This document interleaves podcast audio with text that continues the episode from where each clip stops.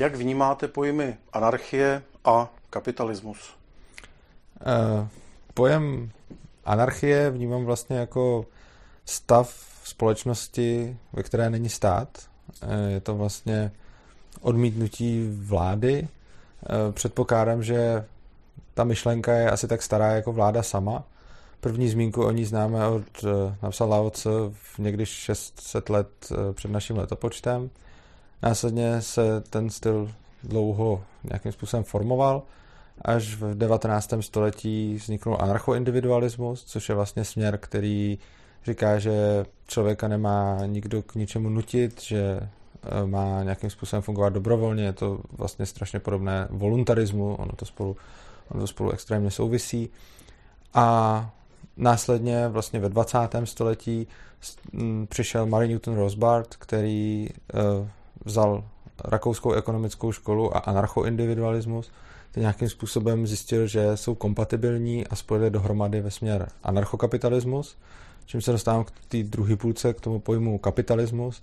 Kapitalismus je vlastně takové uspořádání eh, prostředků, výrobních prostředků ve společnosti, eh, že je vlastní soukromníci a nikoli stát. Nejsou vlastně kolektivně, jsou vlastně individuálně, čili je to vlastně taky individualistický směr nebo uspořádání společnosti. A vlastně opakem kapitalismu je socialismus, když jsou všechny prostředky vlastně kolektivně. A je docela důležité si uvědomit, že vlastně ve společnosti nemáme jenom jedno nebo jenom druhé, naprosto typicky je to nějaký mix, takže teď třeba žijeme v mixu kapitalismu a socialismu. Zmínil jste anarcho-individualismus, co si pod tím mám představit, protože anarchie je pro mě v podstatě individualismus. ano, eh, anarchie, anarchismus jako takový má spoustu anarchistických směrů, škol a tak dále, takže máme třeba i anarchokolektivismus, Eh, máme eh, ty, ty školy, tím, jak je to vlastně strašně stará myšlenka, tak se na ní nabalovalo hodně různých věcí, které i potom šly často jako proti sobě. Takže třeba historicky se anarchismu hodně chytali kolektivisté a socialisté, takže pak máme anarchokomunismus, anarchosyndikalismus, což jsou také jako anarchokolektivistické směry. Oproti tomu zase na druhé straně máme ten anarchokapitalismus nebo anarchoindividualismus, což je zase vlastně jakoby jinak všichni odmítají stát, ale mají různé východiska v jiných oblastech, přičemž mezi těmito lidmi panují často dost zvláštní rozpory eh, v tom smyslu, že vlastně anarchokolektivisté vyčítají anarchokapitalistům, že nemají žádnou historii, protože historicky anarchisti byli často socialisty.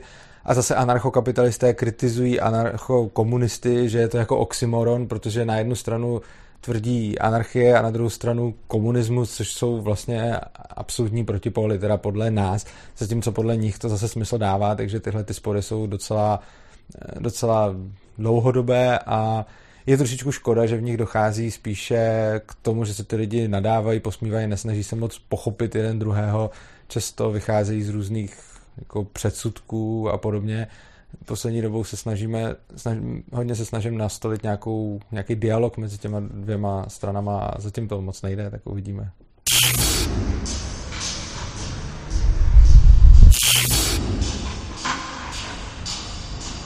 Jaký je podle vás etický a ekonomický rozměr anarchokapitalismu? Ten etický rozměr eh, primárně vychází právě z toho anarchismu a jedná se vlastně o to, že existují určité myšlenky, na kterých se víceméně všichni shodneme, nebo zásady. Například eh, nenutit ostatní lidi násilím, aby akceptovali můj názor, nebo nenutit je platit za služby, které si neobjednali a tak dále. Prostě nepoužívat násilí proti lidem, je to určitá neagrese. Mimochodem princip neagrese je strašně uh, důležitá premisa, z které anarchokapitalisté vycházejí a je to vlastně etický princip, který říká, když bych to řekl hodně ve zkratce, žij a nech žít, což znamená, že člověk, dokud si dělá na svým a za svý, co ho napadne, tak dokud neútočí na ostatní a nenarušuje uh, jejich vlastnictví, jejich tělo, jejich integritu, tak by do něj nikdo neměl zasahovat, nikdo by se do něj neměl montovat a zejména je násilím. A to odmítnutí státu z etického pohledu je založeno přesně na tomhle, protože stát je vlastně založen na násilí a na tom, že aplikuje útočné násilí na lidi. Já když budu normálně s někým třeba obchodovat, něco vydělávat, vyrábět a podobně, tak ke mně přijde stát a řekne mi vlastně něco podobného jako mafie. Já když si třeba otevřu někde krámek, tak za mnou může přijít mafián a chtít výpalný a říct, chci 10% nebo to tady zruším. A já stojím před volbou, jestli mu těch 10% dát nebo nedat. A tak nějak ale všichni chápou, že to je ze strany toho mafiána velice neetický.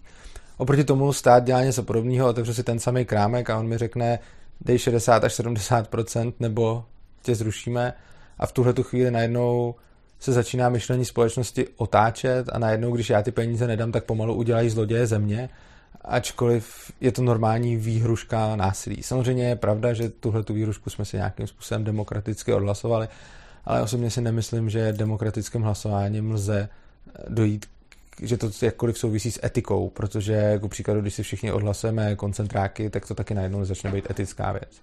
Což znamená, že ten etický rozměr anarchokapitalismu je o odmítnutí státu z důvodu nějakého donucení. Když, abych se nedržel jenom těch daní, můžu dát ještě jeden příklad, třeba v momentě, kdy já se rozhodnu, že nechci svoje dítě vychovávat ve státním školském vzdělávacím systému, a že ho chci vzdělávat sám a klidně mu můžu zajistit perfektní péči, perfektní vzdělání, sociální vazby s kamarády, úplně všechno. Ale v momentě, kdy řeknu státu ne, je to jako moje dítě, to by do toho nic není a já ho nebudu posílat k žádnému přeskušování a nikdo mi do toho nebude zasahovat a já se ho vzdělám sám, tak v tento okamžik ten stát přijde a to dítě mi unese. Což je extrémně neetická věc, ale my už to tak ani nevnímáme, protože jsme tím všichni prošli, bereme to jako normální a lidi ve všech možných historických obdobích, vždycky, když si zvykli na nějakou hrůzu, tak ji považovali za normální. Byly to lidské oběti, bylo to otrokářství a tak dále. A to všechno lidi vlastně v nějaké době považovali za normální a když někdo říkal pozor, to je hrůza a zvrácenost, tak je nikdo neposlouchal a říkali, to jsou nějaký blázni, kteří si stěžují proti něčemu, co už tady funguje tisíce let.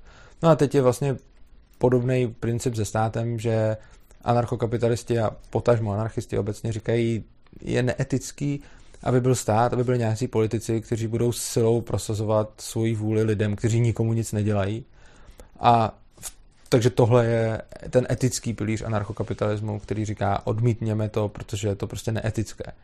Ten ekonomický pilíř anarchokapitalismu vychází z rakouské ekonomické školy a ten zase ten neoperuje s tím, jestli je to etické nebo neetické, ale ukazuje, že socialismus, centrální plánování a stát obecně, to je vždycky do nějaké míry centrální plánování, je prostě neefektivní. A my už jsme se zvykli, dřív za minulého režimu se mělo za to, že trh je neefektivní a stát je teda efektivní ve všem možném. Potom se stalo to, že ten trh se uvolnil v celé řadě odvětví a prakticky všechny ty odvětví, eh, ve kterých se ta moc státu uvolnila a přešlo do volného trhu, tak se výraz, došlo k výraznému zlepšení uh, akumulaci kapitálu, bohatství a ty věci začaly lidem sloužit líp. Ale z nějakého důvodu si zase myslíme, že přesně ty věci, které na volný trh nepřešly, takže je bude lépe zpravovat stát. Eh, Rakouská ekonomická škola je eh, vlastně celý obor ekonomie a nemám tady prostor na to, abych ho nějakým způsobem jako divákovi celkově přiblížil. Je řeknu o tom pár drobností. Je zajím, takových těch zásadních. Je zajímavý eh, tím, na rozdíl od většiny ostatních ekonomických směrů, že je čistě deduktivní, což znamená, že nepracuje moc tak, že by se podíval na empirická data a z nich se pokusil něco odvodit, ale má spíše eh, nějaký, nějaké axiomy, jako třeba, že člověk jedná a podobně, a z nich potom odvozuje dál ekonomii a tu si pak jenom eh, proti, těm, proti tomu, co se děje, může jako testovat, jestli nedošlo k nějaké logické chybě ten, tenhle ten směr přichází s dvěma zásadníma, uh, s dvěma zásadními kritikami státu. Ta první je problém motivace v centrálním plánování a to je problém, který je všem známý. Všichni, když se zeptáte, proč selhal tady socialismus, tak každý řekne, no to bylo proto, že všichni rozkrádali a že když měli dělat na společném, tak na to kašlali a radši prostě se flákali a neměli prostě takovou motivaci, jako když dělají na svém. A on je to logický. Když dáte lidi do prostředí, kde jejich vlastní pílí, oni si můžou výrazně přilepšit, tak se budou hodně snažit. Když dáte lidi do prostředí, kde vlastně nezáleží na tom, jak moc dělají, protože ať budou makat strašně moc nebo málo, tak ten výsledek bude podobný, no tak ty lidi logicky prostě pracovat nebudou. A tohle to je něco, co každý zná a takhle socialismus kritizují vlastně všichni a je to rozhodně správná kritika. Nicméně Rakouská ekonomická škola krom tohohle přichází ještě s jednou kritikou, která je podle mě daleko zásadnější a je zajímavý, že tuhle tu kritiku nikdo skoro nezná a že není moc známá a to je nemožnost uh, ekonomické kalkulace v centrálním plánování. Jedná se o to, že úředník, i kdyby byl čestný, i kdyby byl schopný, i kdyby byl prostě fakt se snažil pro ty lidi něco udělat, tak on reálně netržně není vůbec schopen ty zdroje alokovat správně a efektivně k potřebám lidí. A tohle to je něco, co už je nad rámec asi, asi téhle diskuze. Každopádně rozhodně bych mohl odkázat třeba na Ludvika von Misese, eh, vlastně i jeho další studenti, z, například von Hayeka, který má dokonce Nobelovu cenu, je držitel Nobelovy ceny za ekonomii, a ti vysvětlují, z jakého důvodu vlastně ten stát ani nemůže být efektivní. Čili když dneska slyšíme takové ty různé nápady, jako zreformujme stát a podobně, aby byl efektivnější, samozřejmě jde udělat něco, aby byl trochu efektivnější než teď, na druhou stranu z principu ten stát efektivní být nemůže. Takže rakouská ekonomická škola ukazuje naprosto logicky a deduktivně z, z triviálních axiomů, s kterým prakticky bude každý asi souhlasit, když je uvidí, tak dovozuje, že stát prostě nemůže fungovat efektivně. Mhm. Vrátím se k počátku vaší odpovědi na téma etika. Mhm. Tam jste zmínil srovnání mafiána a státu s tím, že eh, mě tam napadá hm, otázka normativní etiky. Eh, zda můžu nahlížet stejně na mafiána, který eh, pracuje výhradně pro sebe na úkor ostatních, jako na stát, který by měl pracovat na sebe bez ohledu na ostatní. To srovnání mě tam nesedí. Jedna věc je tato. Druhá věc je, že eh, zmiňujete, že stát je v podstatě necitlivý vůči individuálním potřebám člověka. Eh, tady proběhla svého času debata Eh, Štecha a Štefla. Štech byl svého času dokonce ministr školství eh, a tam zazněla ze strany právě Štecha eh, jedna velice zajímavá informace a to ta, že školství není k tomu, aby někoho vychovávalo nebo učilo, ale v podstatě, aby ho formovalo do takové podoby, aby ten člověk prožil něco ve společnosti, co pro něj bude mít nějaký význam a smysl.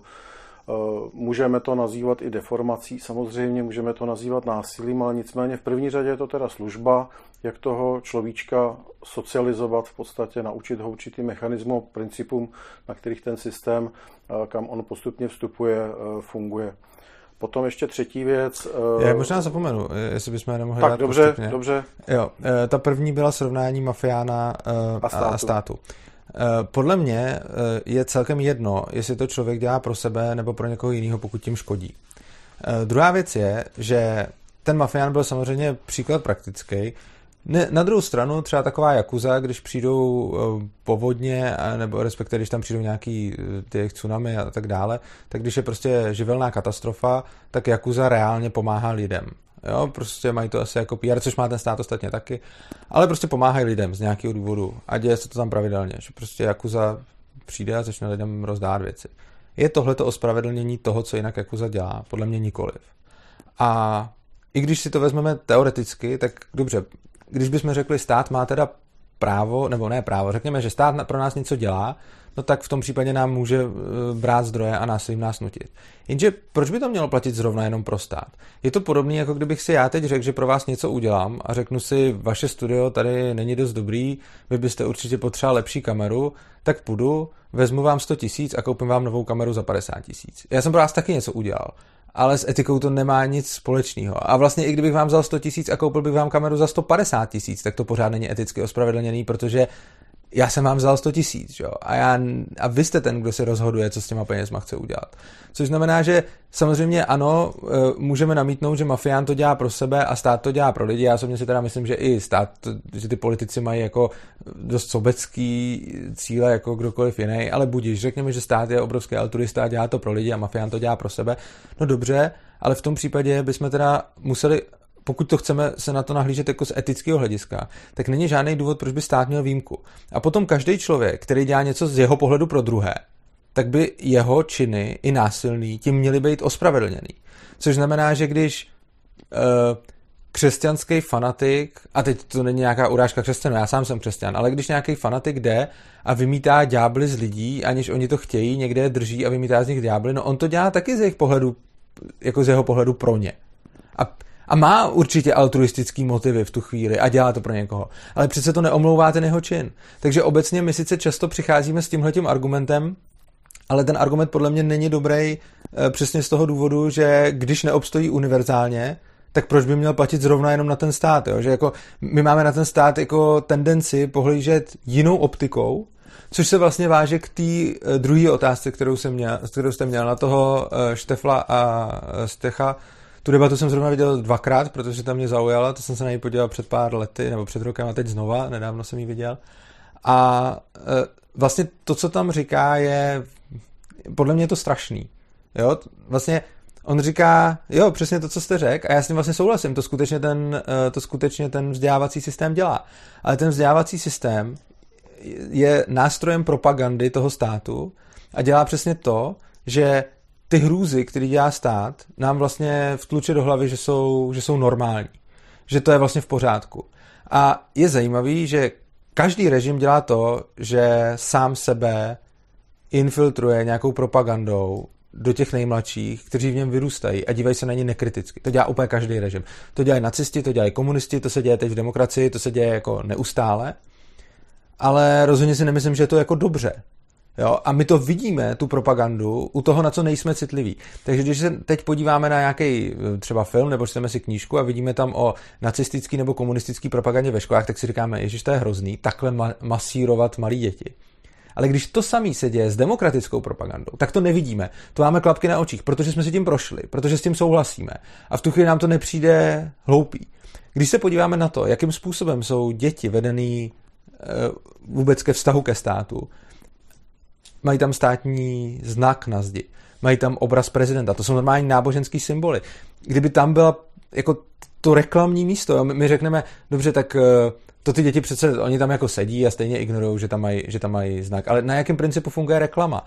Soukromí firmy jsou ochotní platit obrovský prachy za to, aby svůj desetivteřinový spot, anebo logo, anebo něco dostali na několik vteřin hodně lidem prostě na oči, protože to funguje. Oproti tomu a je to označená reklama většinou a působí to i na dospělí lidi, kteří vědí, že to je reklama, protože se nám to nějak zapisuje do podvědomí a víme, že tohle to má efekt, jinak by to ty soukromé firmy nedělaly. Oproti tomu ty děti, kteří jsou, oni, oni jsou malé, eh, nevědí, že to je reklama, není to nějak označené, ještě o tom nějak nepřemýšlí a už jim už tam celou dobu 8 hodin denně v té škole sedí povinně, protože tam sedět musí a koukají na ten státní znak a na toho prezidenta, učí je úctě k hymně, k vlajce a tak dále což jsou normální jako náboženský rituály a v tuhle tu chvíli, kdy je to naučí, tak ty děti jsou ještě dost malí na to, aby o tom nějak kriticky přemýšleli. A ta otázka potom zní, jak můžeme v dospělém věku kriticky přemýšlet o něčem, co jsme se jako první v mládí naučili uctívat. Jo, prostě my si k tomu vytvoříme obrovskou úctu, pozitivní konotaci bez toho, aby jsme na tím mohli přemýšlet, aby jsme to mohli skritizovat v hlavě. No a potom za pět let takového vymývání mozku, za deset let už se těžko člověk na něco takového dívá nezaujatě, když prošel tou propagandou. Čili a, a vlastně důkaz, že to funguje, je, že každý ten režim tu svoji propagandu celkem úspěšně dokáže do těch lidí za nějakou dobu natlouct. Jo. Takže myslím si, že ano, on má pravdu, když říká, že tohle je úkol vzdělávacího systému, ale podle mě tohle je ta zrůdnost vzdělávacího systému. Je to normální propaganda, kterou nás indoktrinuje už ve věku, kdy to ještě nad tím nemůžeme reálně moc přemýšlet a vybuduje v nás pozitivní emoční vazby k určitým symbolům a pojmům. Mimochodem strašně zajímavá věc je třeba pozitivní, po, pozitivní emoce, kterou všichni cítí k Tomáši Gareku Masarykovi. Já teď vůbec nechci uh, rozebírat jeho jako osobu, ale zeptejte se člověka, já jsem to zkoušel, zeptejte se lidí na to, kdo byl Tomáš Garek Masaryk a co si o něm myslí, jak ho vnímají. Prakticky všichni řeknou, že ho vnímají pozitivně. Jo, všichni řeknou, vědí většinou, byl to prezident, jaký to byl prezident, dobrý, špatný. Všichni řeknou dobrý. A pak se jich zeptáte, dobře, a co v životě udělal? Co je ta věc, za kterou ho oceňujete, v čem byl dobrý a jaký byly třeba jeho chyby? Jasně, nějaký lidi vědí, protože mají tu historii nastudovanou, spousta lidí neví. A oni vědí, že to byl dobrý prezident, vědí, že to byl nejlepší prezident, je to ikona prostě obrovská, ale ti lidi, kteří ho takhle uctívají, nevědí za co. A to je krásná ukázka toho, jakým způsobem to státní školství v nás dokáže vypěstovat něco, pozitivní vztah k něčemu, aniž to vůbec nějakým způsobem logicky zpracujeme. A tohle je, myslím, to obrovský nebezpečí. ještě se dovolím vrátit eh, k tomu mafiánovi a státu. Uh-huh. U, u toho mafiána si myslím, že nebyla zodpovězená ta otázka úplně do důsledku, eh, proč jsem jí vlastně připomněl, tu tématiku mafiánství a, a řekněme chování státu, že bych to od vás chtěl slyšet vysvětlené takovým způsobem, abyste sdělil svůj postoj k tomu, že mafián nejenom, že se chová sobecky, samozřejmě, je to egoismus, Určitě. Eh, není tam v podstatě nic empatického, Souhlas? není tam žádná odpovědnost vůči, eh, vůči systému, vůči společnosti, je tam odpovědnost vůči sobě, maximálně své rodině, maximálně svým blízkým spolupracovníkům a to ještě odsaď pocať. Eh, podstata ale mafiánství spočívá v naprosté bezcitnosti a krutosti, jo, eh, která eh, potom končí samozřejmě mučením, vraždami, násilím, terorem a vším dalším. Stát mm, samozřejmě je schopen těchto činů taky a někdy to i praktikuje, ale já věřím, že to praktikuje třeba vůči zločincům, právě vůči mafiánům někdy. Jinými slovy, na jedné straně mám monstrum, mafiána, zlého člověka, to zlo je tam prostě evidentní. A na straně druhý mám stát, který své občany má před tím monstrem chránit. Vy jste přesto vzal ty dvě slova, ty dva pojmy, mafián a stát a dal jste to na stejnou úroveň. Jestli byste mi to vysvětlil. Uh... Osobně si myslím, že to, že má ty občany chránit, je opět zase PR, podobně jako když ta mafie rozdává něco. Ale uh, o to tak nejde. Hlavně jde o to srovnání těch dvou. Uh, Samozřejmě mezi tím, co dělá mafie a mezi tím, co dělá stát, je spousta technických rozdílů. E, domnívám se ale, že eticky je výpalné a daně na stejné úrovni z toho důvodu, že v obou případech, a to je třeba si uvědomit, je tam hrozba násilí, pokud to člověk nezaplatí, pokud se nepodvolí. Je pravda, že ten mafián má mnohem méně trpělivosti. On je mnohem slabší, takže si nemůže dovolit to, co si může dovolit stát. Mafián má svoje PR založený, protože není tak strašně silný a ta převaha mafiána oproti jednotlivci je sice velká, ale není tak obrovská jako státu proti jednotlivci. Což znamená, že mafiánovi se víc vyplatí a státu mimochodem v minulosti taky, když ta převaha nebyla tak velká, tak se mu vyplatí eh, budovat svoje PR na zastrašování, protože není tak silný. Což znamená, že mafián řekne, zaplať, nebo ti to tady vypálím a když člověk nezaplatí, tak mu možná ještě jednou dostane koňskou hlavu někam a pak už mu to hned vypálí a moc se s tím nemaže. Mimochodem tohle dělali státy dřív taky, když ještě neměli takovou obrovskou silovou převahu proti jednotlivci, což mají dnes mnohem větší. Ale oni dělali to samý, že vlastně vybírali daně a když někdo nezaplatil, tak se s ním nemazali a klidně ho taky mučili a tak dále. Postupem času stát vlastně přešel na jiné PR, které si může dovolit vzhledem k tomu, že už je mnohem silnější než ten občan, že ta převáha je daleko větší než u té mafie. Což znamená, že uh, on si klidně může dovolit mu poslat x výzev, on si může dovolit ho urgovat, on si může dovolit vypsat na něj exekuci, on si může dovolit strašně moc věcí, které ještě udělá předtím, než sáhne k tomu násilí. Ale pokud ten člověk nebude spolupracovat a pokud všechny ty výzvy bude ignorovat a následně ty exekutory tam nepustí a svůj majetek bude bránit, no tak dopadne podobně jako u toho mafiána. Dopadne tím způsobem, že tam skutečně vejdou ty policajti a ty policajti budou mít ty zbraně a následně teda OK neumučí ho, ale vezmou ho a dají ho do klece o malé velikosti a tam ho budou držet s nějakýma zločincema a to je absolutní jako ponížení toho člověka, omezení jeho svobody jenom za to, že nechtěl zaplatit někomu, kdo řekl, že mu má zaplatit. Jo? Takže samozřejmě mafie, já neříkám, že to to samý. Já říkám, že technicky se to liší na, jako ve spoustě, ve spoustě věcí a technicky je to samozřejmě nesrovnatelné. Jednak ta mafie dává mnohem méně šancí a jednak je pak výrazně brutálnější. Ten stát dá člověku daleko víc šancí a pak není tak brutální. Nicméně v obou případech dojde k fyzickému násilí a my vidíme u toho státu, že v momentě, kdy se to těm státům začíná vymykat kontrole, tak začnou být brutální taky. Jo, on, oni jsou Oni jsou celkem krotké tak dlouho, dokud si to můžou dovolit. To by ty mafie byly taky, kdyby si to mohli dovolit. Protože ono ani tomu mafiánovi se ani finančně, ani nijak by nevyplatilo masakrovat a mučit ty lidi, kdyby měl takovou sílu, že by mu to platili bez toho. On to musí dělat, protože není dost silný a musí zastrašovat.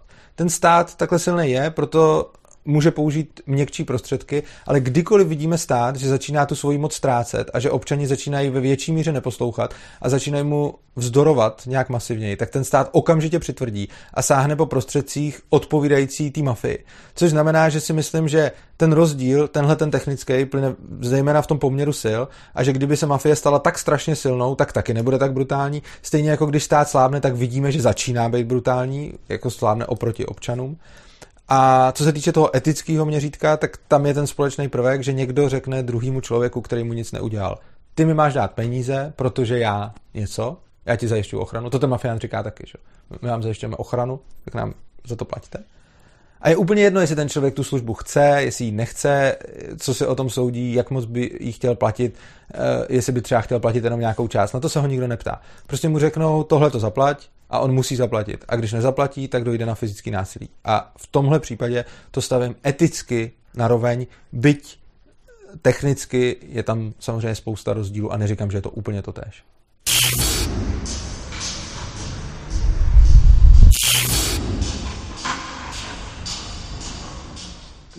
dovolím si ještě naposledy, slibuju, naposledy zůstat u mafiánu. Jasně. Uh, mafián pokud vybere nějaké výpalné, tak ho utratí prostě sám se svými věrnými a, a tak dále. A té společnosti samozřejmě z toho něco plyne, protože on to neutratí někde na pustém ostrově, on to utratí v rámci té společnosti, takže se může říct, že důsledkem mafiánova počínání je nakonec e, stoupající prosperita i té společnosti. Je to úplně absurdní a je to zvrhlé. Asi bychom se mohli třeba i shodnout, to navrhuju, že třeba e, to je nepřijatelné. Například ten stát, pokud vezmu vaše srovnání, že vybírá daně stejně jako mafián výpalné, tak eh, na druhou stranu on z těch daní, kromě toho, že platí své věrné, samozřejmě a své zaměstnance, kteří pro něj pracují velmi usilovně, tak zároveň eh, poskytuje nějakou faktickou službu té společnosti, od které ty daně vybírá. Eh, tam vidím prostě velký rozdíl mezi počínáním a hlavně důsledky počínání mafiána a státu. Stát za to staví silnice, elektrárny, nemocnice, školy, bla, bla, bla, bla, bla platí za to tu policii a justici, která honí ty mafiány a tak dále. Eh, mafián za to nedává té společnosti nic, naopak ji ohrožuje a likviduje. No, to jenom...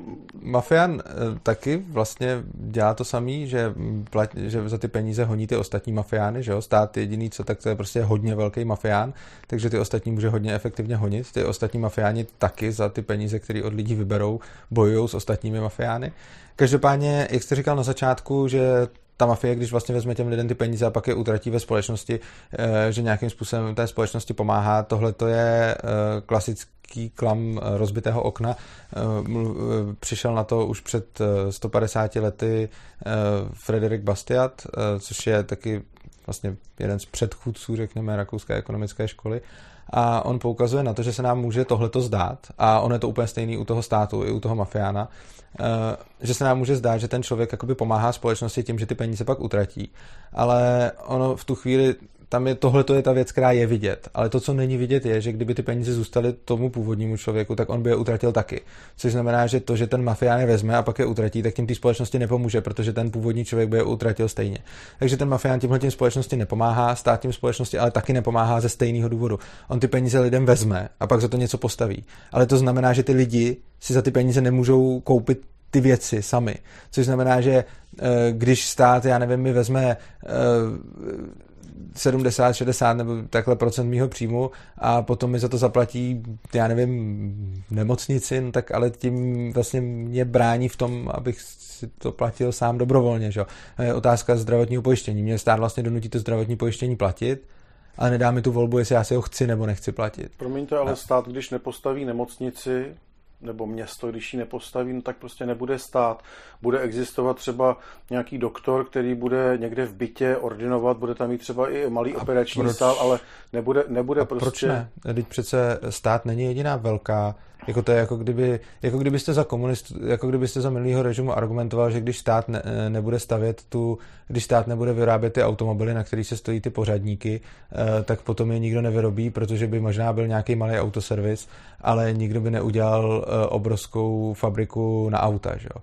Prostě máme tady soukromé firmy, které jsou mnohem větší než nemocnice. Máme tady eh, Škodovku, máme tady, to je daleko větší než nemocnice a není žádný důvod, proč by zrovna stát, jako jenom jediný důvod, proč si myslíme, že to stát je úplně stejný, jako bychom si za toho minulého režimu mysleli, že stát prostě musí zajistit ty potraviny. Tohle to mimochodem byl reálný argument eh, na přechodu vlastně od socialismu eh, k tomu, co tady máme teď, tak tam jako zazněl, tam zněly jako reálně obavy, no jo, ale když necháme obchody, eh, aby si prodávali, co chtějí, tak všichni si tam udělají butiky, nikdo nebude prodávat potraviny a pomřeme hlady. To musí přece dělat ten stát. A úplně stejně tak byste mohl tehdy říct, že přece stát musí vyrábět auta, stát musí vyrábět všechny velké věci, protože možná si někdo vytvoří nějakou dílnu, ale nikdo neudělá velkou, eh, já nevím, teď říkáte nemocnice, ale cokoliv. Tak prostě samozřejmě v momentě, kdy jsou tady státní nemocnice, které nějakým způsobem Eh, pokrývají ty potřeby a ještě takzvaně zadarmo, ono to není zadarmo, oni napřed ty peníze lidem vezmou, že jo?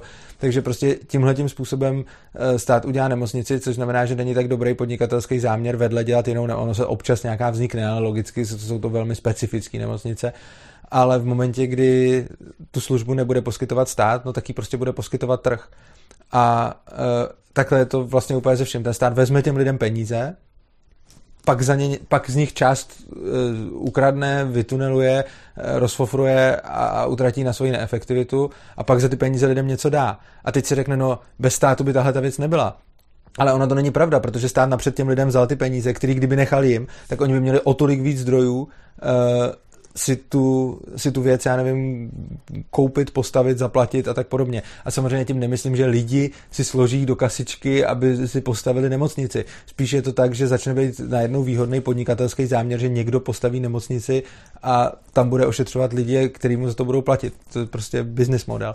Ale uh, hlavně eh, z toho etického hlediska, když se vracíme k tomu mafiánovi, tohle to jsou přesně ty technické rozdíly, které ale jako vy to stahujete na etický pole, ale já si myslím, že to na etický pole nejde vztáhnout z toho důvodu, že když byste si vzal nestátní entitu, která dělá něco jako ten stát, tak v momentě, kdy to nebude posvěcený tím státem, tak neřeknete, že to je najednou jako eticky v pořádku. Jo? Druhá věc je, že ten mafián vezme 10% nebo 5%, a ten stát vezme 60 nebo 70 jo? když už se teda chceme bavit o těch technikálích a když už řešíme jako rozsah, co ten, co ten mafián udělá a podobně. Takže ono jako, že eh, když mafián mi vezme 10% a užije si je pro svoje kamarády a pro sebe a stát mi vezme 70% myslíte, že z toho pro ty kamarády užije jenom těch 10? Já myslím, že klidně víc. Jako. A takže už jako je, je tam mnohem větší škoda, kterou mi ten stát tímhle způsobem napáchá. Ale já si myslím, že v té etické otázce tohle není důležitý. Já si nemyslím, že v etické otázce je rozdíl mezi tím, jestli vám ukradnu 100 korun, tisíci korun nebo 10, 10 tisíc. Prostě z etického hlediska je problém to, že jsem vám něco ukrad. A už ne tak, kolik to bylo. A ani ne tak, co jsem s tím udělal. A pokud obecně začnete hájit stát na základě, že on nám může vzít násilím peníze, aby pro nás pak něco udělal, no tak jak se potom vypořádáte s tím, s tím argumentem, že já řeknu, zapomeňme teď teda na mafiány. Já nebudu mafián, já budu prostě nějaký normální zloděj. Co kdybych vám sem teď vlez, tady vám vzal vaše vybavení a pak vám něco přivez. Něco, co vy vůbec nechcete, co jste si neobjednal. A já bych řekl, to nebylo neetický. Já jsem vám přece něco taky dal. A vy byste to bez mě neměl. A jako v momentě, kdy nedokážete obhájit tohle, tak přece nemůžete stejným způsobem hájit ten stát.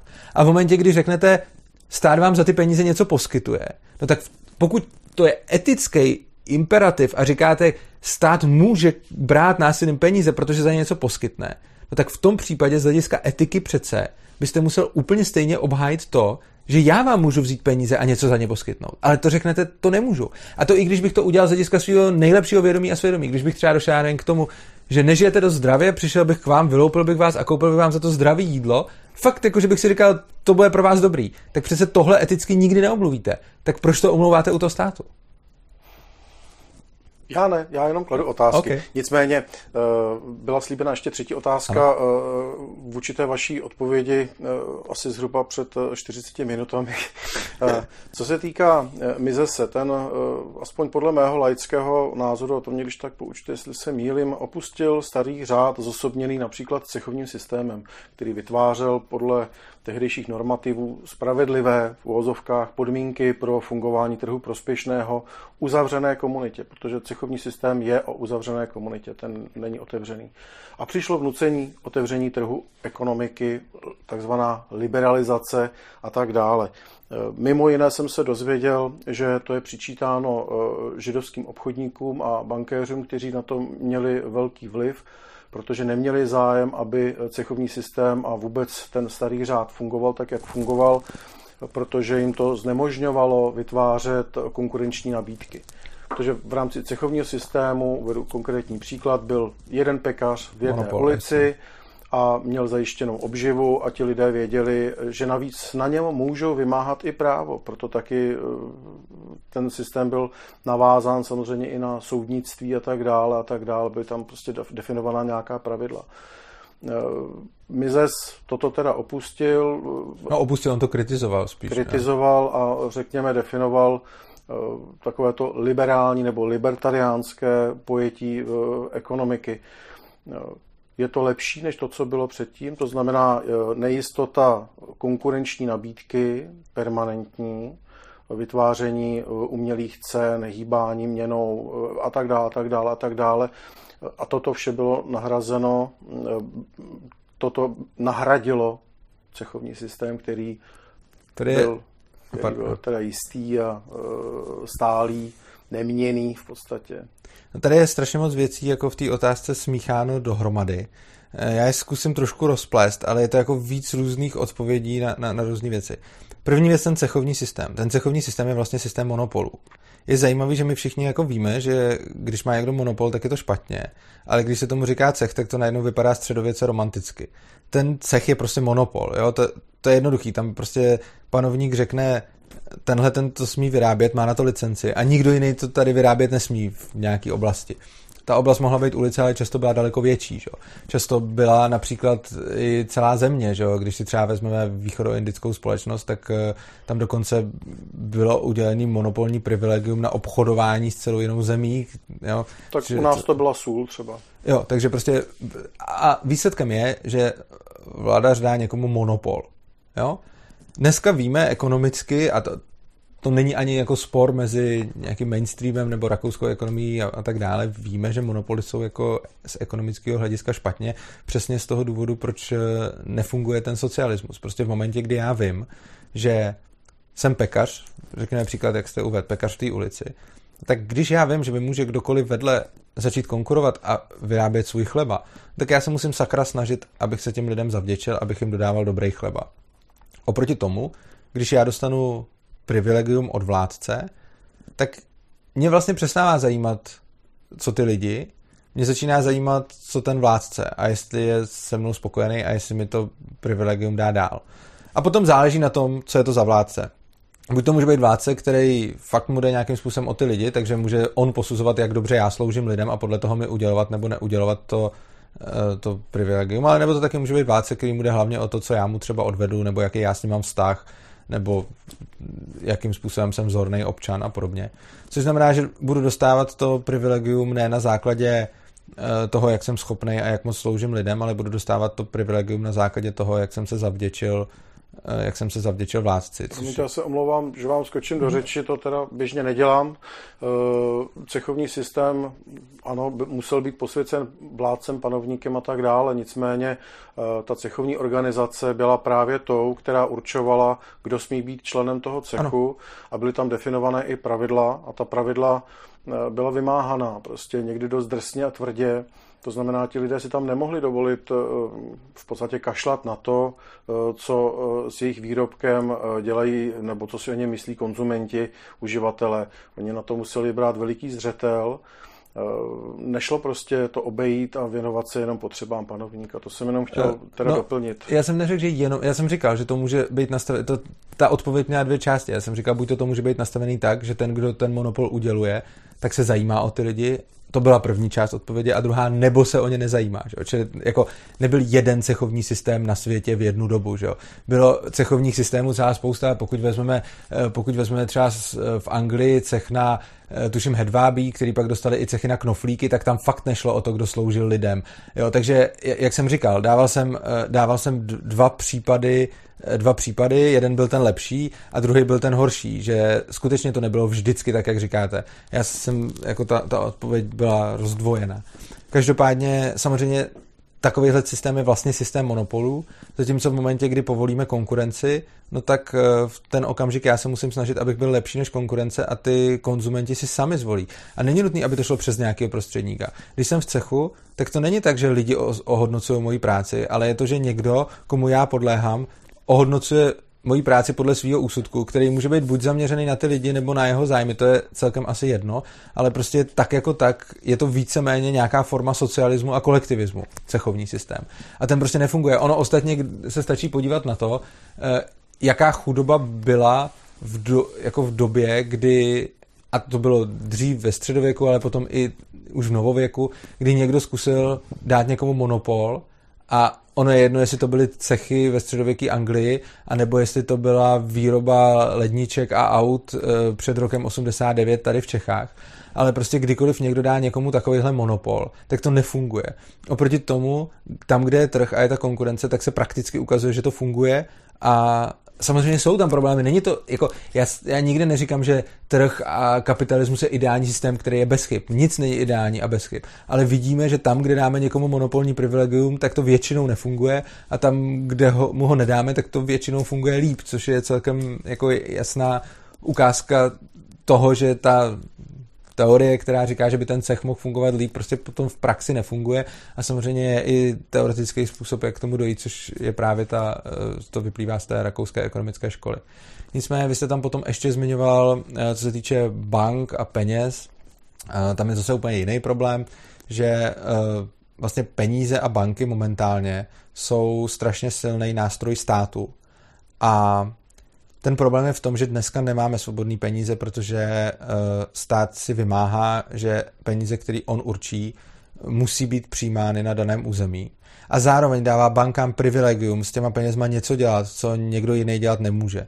Takže když by banka může vytvářet, samozřejmě ne libovolně jak chce, ale banka může vytvářet peníze a může půjčovat peníze, které nemá a tak dále, samozřejmě ne libovolně, ale prostě v souladu se zákonem, což nikdo jiný dělat nesmí, nebo ho označíme za padělatele. A je to opět něco, že když někdo padělá peníze, tak vidíme, že je to špatně, protože okrádá nás všechny. Ale když stát řekne, ty to dělat můžeš, tak najednou je to v pohodě, přitom dělá stejnou činnost, prostě dává do oběhu peníze, které tam předtím nebyly a má z toho svůj zisk založený na tom, že má nějaký privilegium od státu. A bankovnictví obecně je extrémně regulovaný sektor. Je to vlastně pořád, bankovnictví je vlastně ještě to, v čem zbyl ten cechovní systém víceméně. Protože ty banky jsou v podstatě tím cechem. Protože stát říká, e, jako s naší korunou můžete manipulovat vy, tady cechovníci, a zbytek nemůže a vy, kdo máte bankovní licenci, tak můžete dělat něco úplně jiného než ostatní. A to samozřejmě funguje špatně. Takže ono, ten argument s tím, že e, jakým způsobem fungují peníze teď, je nějaký výrazně rozdílný proti tomu, jak jinak, jak samozřejmě se mění ty praktické eh, ty praktické implikace, eh, ty praktické dopady, ale nejsou to, nemáme tady svobodné peníze, nemáme tady zlatý standard, nemáme tady uh, měnu, kterou by člověk mohl mm, odmítnout měnu, kterou by si člověk mohl zvolit. Prostě je tady měna, ve které se povinně vybírají daně, ve které se povinně musí vést účetnictví a tak dále, což znamená, že tohle jako obecně problém peněz je vlastně pořád ještě zaseknutý v tom středověkým cechovním monopolním systému, kdy to teda není jako, no v podstatě, jako nemenuje se to cech a ne, neříká se tomu monopol, ale jde o to, že jsou tady určité subjekty, které mají jako extra privilegia a potom se úplně absurdně mluví vlastně o, když se ty banky deregulují, tak je to vlastně posílení toho privilegia. Takže často se říká, že deregulace bank přiš, přinesla něco hrozný. A je to pravda, že deregulace bank přináší hrozný věci, ale to není reálně deregulace směrem k trhu. To je jako posílení nějakého cechovního cechovního a socialistického kolektivistického principu, který dává bankám práva, který ostatní lidi nemají. Což znamená, že reálně u těch bank je už sama o sobě regulace to, že ty banky mají ty privilegie a že všichni musí poslouchat ty peníze. A když teda v úzovkách deregulujeme banky, tak reálně posilujeme tu původní regulaci a když banky regulujeme, tak vlastně zmírňujeme tu původní regulaci. Čili tam je tenhle ten paradoxní systém. No, jako laicky viděno mnou, protože jsem laik a v ekonomice se řekněme moc eh, nevěnuji a nevyznám. Věnuji si opravdu jenom jako uživatel poměrně prostého ducha. tak eh, nenapadá, že stát, pokud teda, jak říkáte správně, používá banky jako nástroj, samozřejmě uděluje tu licenci v podstatě na základě, na základě jakéhosi monopolu, cechu, tak on tím na druhou stranu může eh, sledovat eh, jakousi stabilitu ekonomickou, nějaké vyšší cíle, odpovědnost. Eh, myslím si, že konzervativci, liberálové a další by řekli, České národní banky, Česká národní banka by měla fungovat, to mi například řekl Vlastimil Tlustý v dotazníku na téma úrok a dluh, tam v podstatě se rozcházíte teda eh, s těmi nejzákladnějšší tezemi fungování státu, ale v tom případě, no, protože to vy říkáte, eh, mě vaše odpovědnost nezajímá, mě zajímá eh, svoboda. Neříkám, já říkám klidně, ale ať teda, proč by ty peníze, jako když jsou ty peníze tak dobrý a je tak strašně dobrý, aby byla teda, aby, aby Jakože když ty peníze, o kterých stát tvrdí, že jsou k něčemu dobrý a že jsou tak zodpovědný a takhle, tak proč je nutí lidem je používat? Tohle to už je ten, tohle to už je ten základní problém. V České republice platí zákon, že musíte jako obchodník přijmout českou korunu. Nemůžete, jí, nemůžete říct, nepřijímám český korun. Já vám rozumím, a... ale to můžeme všechno schrnout pod pojem autorita. To znamená, no, ano, ale... tady se vychází z toho, že stát je autoritou a lidé, kteří v tom státu žijí, jsou jeho občany toho státu, tak tu autoritu akceptují. To znamená, pak, no. když akceptují tuto autoritu, tak pak musí akceptovat ten... i ty Eh, náležitosti, Ale ten, který... ten problém je, že se tady bavíme o tom, že, že to je nějaká zodpovědná a dobrá měna. Tak pokud je něco tak dobrýho a zodpovědného, tak by to teoreticky přece mělo vyhrát volnotržní soutěž. Což znamená, že pokud stát říká, já tady nabízím lepší peníze, než si dokážete sehnat vy, já tady nabízím lepší peníze, než si dokážete Počkejte, udělat. to nemusím být ekonom, jenom abychom nepřišli do diskuze, ale v tomhle případě eh, přeci Eh, stát, jako je třeba Česká republika, disponuje nějakým kapitálem, nějakou, nějakou hotovostí, nějakým majetkem, eh, ale těžko asi může například volnotržně konkurovat eh, silnějším hráčům, kterých je na trhu poměrně velké množství. A pokud by například se dělo to, co se stalo svého času při útoku George Sorose na britskou Libru, no tak česká koruna by mohla bez zásahu státu no právě. v podstatě zajít ale, na ubytě. No právě, ale proč jako tohle celý znamená, že ty peníze jsou prostě špatný. V momentě, kdyby ty peníze byly krytý třeba zlatem, nebo kdyby eh, byly neinflační, jako jsou některé kryptoměny a podobně, to, to, to, tak není možný. Bavíme se ale o odpovědnosti státu v souvislosti s bankovním teda systémem. Ano. Eh, nemusím ho považovat za dobrý, dokonalý, ideální a tak dále. Nicméně eh, ta odpovědnost třeba zrovna v souvislosti s tím zmíněným útokem Soroše na britskou Libru svého času, tak je to ideální téma. To znamená, stát má tím pádem v ruce nástroj v podobě Národní banky, že může regulovat měnu, může nějakým způsobem v podstatě bojovat s tou spekulací. Ale já neříkám, že nemá mít ten nástroj, já říkám, že nemá lidem povinně nutit přijímat ty peníze. To, co vy vlastně říkáte, je, tyhle ty peníze jsou dobrý, protože stát má nějaký regulace, protože má Národní banku, protože může tohle a tamto. Já tvrdím, tyhle ty peníze nejsou dobrý. Oni jsou jenom násilím vynucovaný. A pokud dobrý jsou, a pokud máte pravdu, tak by měli obstát ve volné soutěži peněz a stát by nemusel vynucovat aby se ty peníze přijímaly, stát by nemusel vynucovat, aby se platili daně právě v těchto penězích a stát by nemusel vynucovat, aby se v nich vedlo účetnictví. Pokud by ty peníze byly vážně tak dobrý, tak by je stát nemusel nikomu vnucovat. Problém všech inflačních peněz, který mají nějaký, nějakou centrální autoritu, která může rozhodovat o jejich navyšování, je ten, že každý takovýhle navýšení znamená okradení všech držitelů té měny o reálnou hodnotu. Ty držitelé té měny se nechtějí nechat okrádat. Což znamená, že v momentě, kdy ty peníze fungují takhle špatně, no tak když by někdo přišel s lepšími penězi, které jsou kryté a nejde udělat tohle, protože nejsou to inflační peníze, tak by lidi najednou začali radši držet tyhle peníze. Čemu ty státy brání? A pokud by se ukázalo, že tyhle peníze jsou něčemu jinému víc vulnerabilní a je teda potřeba dělat to, co dělá ten stát a mít teda tu národní banku, která, eh, která to reguluje, no tak fajn, nechme ty peníze, ať spolu soutěží ve volné soutěži peněz, nechme stát se svýma penězma, ať si s nima dělá, co chce, nechme ostatní lidi s jinýma penězma, ať si dělají, co chce, nevnucujme jim ty jedny. A pokud jsou skutečně tak dobrý a skutečně to všechno, co stát dělá a ten bankovní systém, pokud to fakt stojí za tu ochranu, no tak lidi ty peníze budou používat a vezmou si je. A budou používat je. Ale přece můžeme nechávat těm lidem na výběr. Pokud říkáme, že máme lepší nástroj, než třeba měnu krytou zlatem, no tak ten nástroj nabídněme, ale nevnucujme ho. A pokud je fakt lepší, tak se ujme. No dobrá, nicméně pokud ve státu funguje eh, nějaká ekonomika, eh, která je vázaná na eh, výkon jednotlivce nebo nějaké skupiny, tak tam jde o to, aby všude byla stejná možnost směny. V podstatě za ten výkon, za nějakou poukázku, budeme tomu teda říkat peníze, tak, aby si za ten svůj výkon mohl pořídit nějakou protihodnotu, to znamená něco, co mu umožňuje žít, ať je to jídlo, teplo, a to voda, bydlení. A eh, to asi ano, ale nicméně je otázka, jak by probíhala potom ta směna bez směnáren, bez nějakých regulací, protože když se podívám třeba na problematiku směnáren v Praze, tak tady se ukázalo, že volnotržní mechanismus směřuje naprosto totálně k, k mafiánskému chování, k tvrdý zlodějině, kdy turisté jsou nejenom taxikářem, ale právě i těma slinárníkama mnohdy e, jako brutálně, fakt brutálně Není okrádání. absolutně korektní mluvit v souvislosti s penězi, které jsou totálně regulované státy, které jsou nekryté a které si nemůžeme vybrat o volnotržních mechanismech tam jako v oblasti peněz ne, jsem, absolutně neplatí ne, vůbec volný si, promiňte, měl jsem na mysli to, že pak, když by byla volná směna peněz, to znamená, že by peníze byly, člověk by si mohl zvolit jakoukoliv měnu, nakonec ano. indickou rupii, to je jedno, tak nebo australským dolarem se rozhodnete platit, nebo japonským jenem. Nebo... A samozřejmě ten obchodník to může tak... a nemusí přijmout, že? to je na něm. No, no jasně, ale v tom případě se vystavujete eh, rizikům nejrůznějším, že za ten svůj výkon nedostanete něco, co vám pak umožní si pořídit zase třeba výkon někoho a jiného nebo nějakou...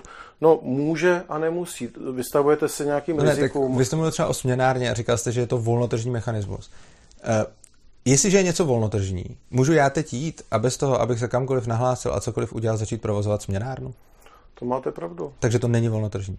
Jo, ten, ten, ten celý problém je v tom, že vlastně to je další forma cechu, další forma socialismu. Volnotržní není nic, co je na licenci státu. Prostě základem volného trhu je konkurence, která funguje tak, že prostě lidi konkurují a ti lepší přežívají a ti horší krachují. To je prostě podstata volného trhu.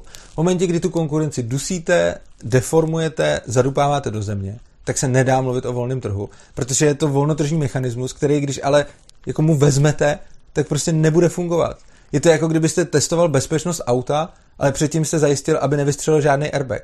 No a pak jste řekl, není to vůbec bezpečný auto. No ale to je proto, že jste mu napřed jako... Airbag v případě státu je policie justice. No ne, ten airbag v případě trhu je konkurence. Ale když tu konkurenci zaříznete, tak pak se nemůžete divit, že ten výsledek není dobrý. Jako to, co děláte, je, že kritizujete volný trh, ale ten volný trh je strašně deformovaný zejména v oblasti peněz i v oblasti směnáren je to strašně deformovaný a není to volný trh, protože volný trh je to, kde může fungovat konkurence.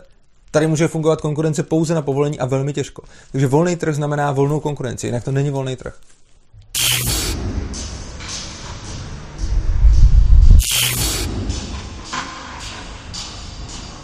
Jakou mají anarchokapitalisté metafyziku, jak e, například nahlíží na křesťanství, na Boha a jeho autoritu a roli křesťanství ve společnosti? E, ve zkratce anarchokapitalisté nemají žádnou metafyziku. Já osobně jsem křesťan, ale to třeba s anarchokapitalismem vlastně nesouvisí. Anarchokapitalismus není nějaká kompletní hodnotová doktrína, která říká člověku, co se má myslet, jako má mít metafyziku a podobně. Je to vlastně velice jednoduchý princip, který říká pouze to, že bychom neměli útočit na ostatní a nutit jim násilím své hodnoty. Ať jsou už jakékoliv. Anarchokapitalismus říká, násilí používejme pouze v obraně. Neútočme. Nenuťme nikoho násilím k ničemu. A to je vlastně celý. Na tomhle se většina lidí shodne, pokud se, týká o mezi, pokud se to týká mezilidských vztahů. Na druhou stranu, v momentě, kdy se to začne týkat státu, tak začnou dělat všichni výjimku a anarchokapitalisté se od nich liší tím, že tu výjimku nedělají. Takže říkají, nikdo by neměl nikomu vnucovat své hodnoty. A z toho i trošku vyplývá odpověď na tu otázku. Mezi anarchokapitalisty jsou křesťané, mezi anarchokapitalisty jsou ateisté, mezi anarchokapitalisty jsou příslušníci jako různých náboženství, vír a, a postojů k životu. A spojuje to, že tyhle svoje přesvědčení nechtějí nikomu vnucovat násilím. A vlastně nic jiného není, co by měli jako všichni společného. Je to to odmítnutí násilného donucení. To je vlastně celý. Což znamená, že uh, anarchokapitalista křesťan a anarchokapitalista ateista se vám shodnou na tom, že víra je záležitost těch lidí a neměli bychom jim ji násilně vnucovat. Ale rozhodně není nic takového, že by měli třeba společnou víru, nebo že by byli všichni, že by měli všichni nějaký názor na to, co je po smrti, nebo něco takového. Žádná taková spojující myšlenka tam neexistuje. Jediná, kterou máme, je nevnucujeme to násilím ostatním.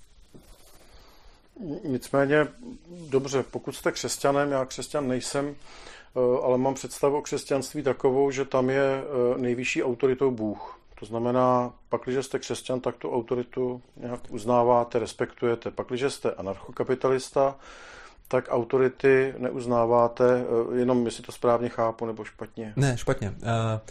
Není pravda, že anarchokapitalisté neuznávají autority. To oni neuznávají autority vnucené, ale samozřejmě autorita dobrovolná je naprosto v pořádku. Já můžu chodit do práce a mít svého šéfa, já si můžu vybrat za autoritu, koho budu chtít. A každý anarchokapitalista se může rozhodnout, jestli nějakou autoritu chce, nechce, jestli uznává, neuznává. A ostatní anarchokapitalisté mu to nebudou nijak vnucovat celá ta poenta je, že my jsme proti násilím vnucené autoritě. Což znamená, že když ke mně někdo přijde a řekne, tady tuhle autoritu musíš poslouchat, nebo proti tobě bude použito fyzické násilí, tak to odmítáme.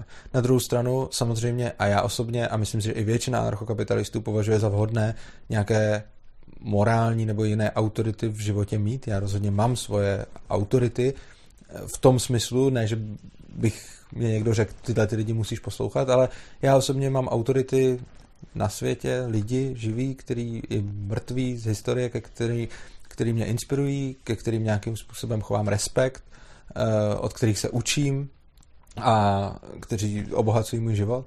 A Bůh je také samozřejmě moje autorita, ale nikdo mi ho nevnutil. Já sám jsem si vybral, eh, že budu věřící, já sám věřím v Boha, takže je to dobrovolné rozhodnutí a to není žádným způsobem v rozporu s anarchokapitalismem. Uhum. Jenom když to uh, přenesu do reálného světa uh, směrem od náboženství uh, k běžným praktickým problémům, tak vezmu jako autoritu třeba policistu na silnici, který tam hlídá provoz a, a tak dále.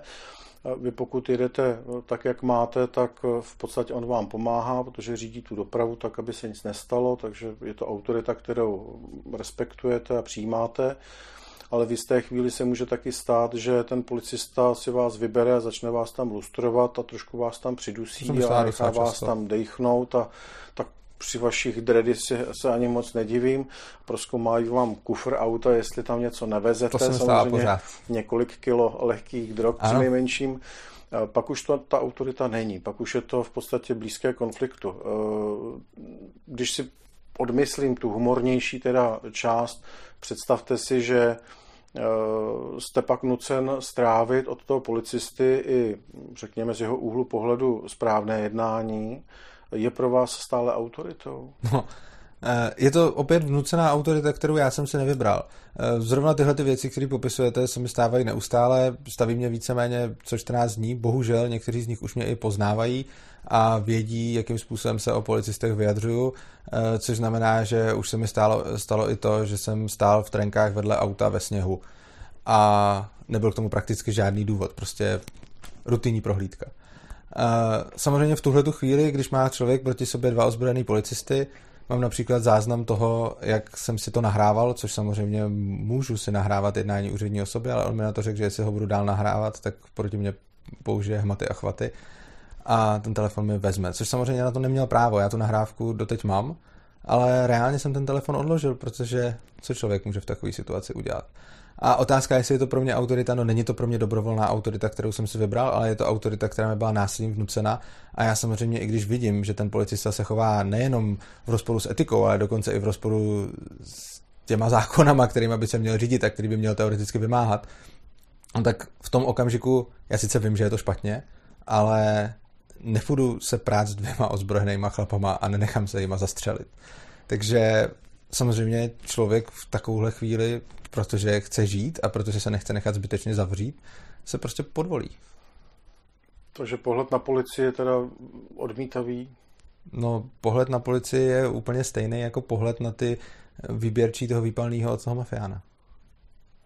Takže máte pocit, že policie nechrání, nepomáhá? Myslím si, že občas jako vedlejší produkt PR i občas někde chrání a pomáhá, ale v zásadě si rozhodně nemyslím, že by to byla její primární poslání a to jako možná teoreticky někde na papíře je, ale myslím si, že reálně není.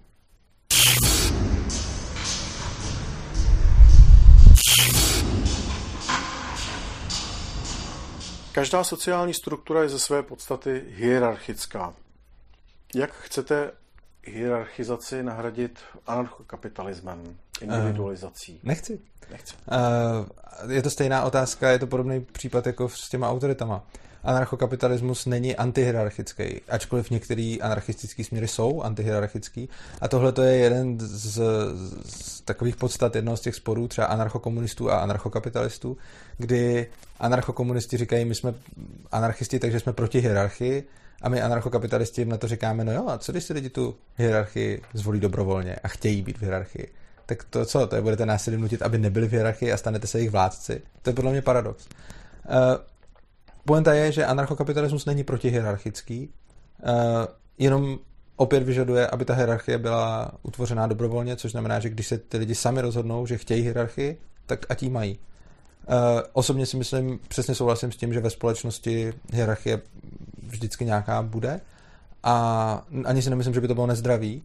Uh, jenom si myslím, že by se ty lidi měli vybírat, protože lidi jsou různí, někdo chce být v hierarchii, někomu to vyhovuje, někomu to nevyhovuje, někdo chce předat svoji zodpovědnost radši jinému víc, někdo míň, někdo vůbec, tak ať si to každý udělá po svém. Uh-huh. Chápu to tak, že v hierarchické společnosti je takovým nejtypičtějším příkladem rodina, matka, otec, dítě, model. E, autorita rodičů je ale pro dítě nedobrovolná, protože dítě nevolilo rodiče jako autoritu, takže se jedná o vnucenou autoritu.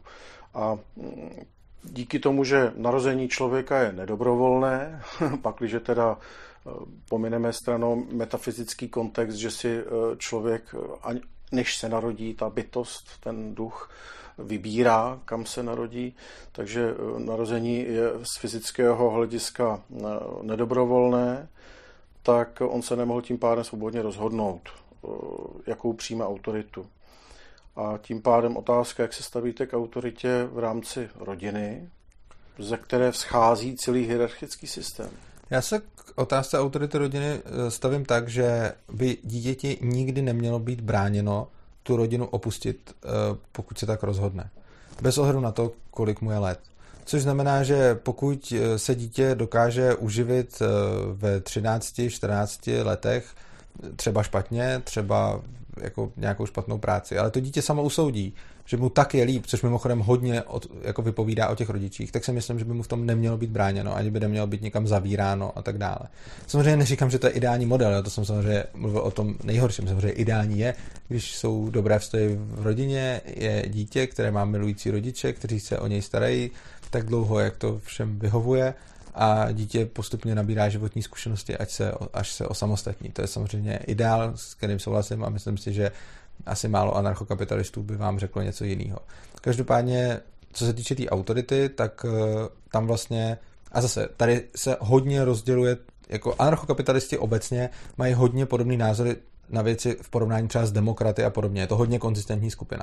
Ale například názory na děti se jako hodně liší, ale čili tady je jako hodně různých proudů a tady vám neodpovím obecně za anarchokapitalismus, ale když odpovídám za sebe, tak si myslím, že dítěti by nemělo být bráněno, pokud si fakt rozhodne, že teda chce rodinu opustit a chce se živit samo, tak i když mu ještě nebylo 18, tak ho nikdo nemá nikam zavírat a má mu být tahle ta možnost uh, umožněna, ačkoliv uh, samozřejmě jako to není ideální, ale pokud ta rodina už je v tak strašném stavu, že to dítě tam nechce být, no tak myslím si, že to, aby odešlo, je lepší, než aby ho tam někdo držel, protože to si myslím, že vypovídá hodně zejména o těch rodičích, když jim chce to dítě odejít. Tomu rozumím jako příkladu, ale nicméně otázka zněla, jak se stavíte k autoritě v rámci teda popsané rodiny. To znamená... No, jo, v rámci popsané rodiny se k tomu stavím tak, že zase je to teď odpověď za mě, protože ne každý anarchokapitalista by na to odpověděl stejně, ale za mě eh, rodič je ten, kdo vlastní třeba ten dům, ve kterém žijou, nebo byt a podobně, je to jeho pozemek, platí tam jeho pravidla a to dítě se jim podřizuje, dokud tam, dokud tam žije. E, mimochodem úplně stejně by to bylo, kdyby tam měl ne dítě, ale třeba nájemníka. Prostě když já budu mít svůj dům a tam budu mít nájemníka, tak já mu můžu určit pravidla takový, jaký chci a on tam on může jít, když se mu to nelíbí, ale dokud je pod mojí střechou, tak bude respektovat moje pravidla. Samozřejmě jiná věc je, jak já se stavím eh, k výchově dětí, ale to je zase osobní věc. Já třeba nejsem moc zastáncem autoritářské výchovy a tak dále, čili já si osobně myslím, jako můj úplně osobní názor je, jako, že výchova je lepší, když je svobodnější. Na druhou stranu eh, rozhodně to nechci nikomu vnucovat a pokud někdo si zase za, svém, za svoje na svém chce vychovávat své děti autoritářsky, tak si myslím, že je to jeho záležitost, akorát by tam ty děti nikdo neměl držet. Samozřejmě jiná věc je, že když je to dítě ještě fakt malý, tak prostě odejít nemůže. Nicméně pokud ke svým rodiči získá tak strašný vztah během jako času, že už potom odejít chce, tak by mu v tom nikdo neměl bránit.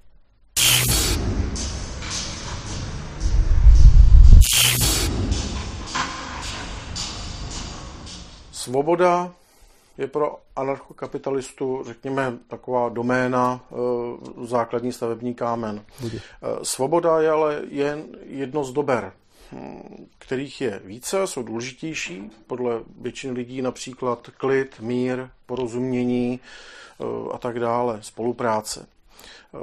To zahrnuje v sobě jakýsi morální nějaký normativ, který, řekněme, to pojmenovává takto.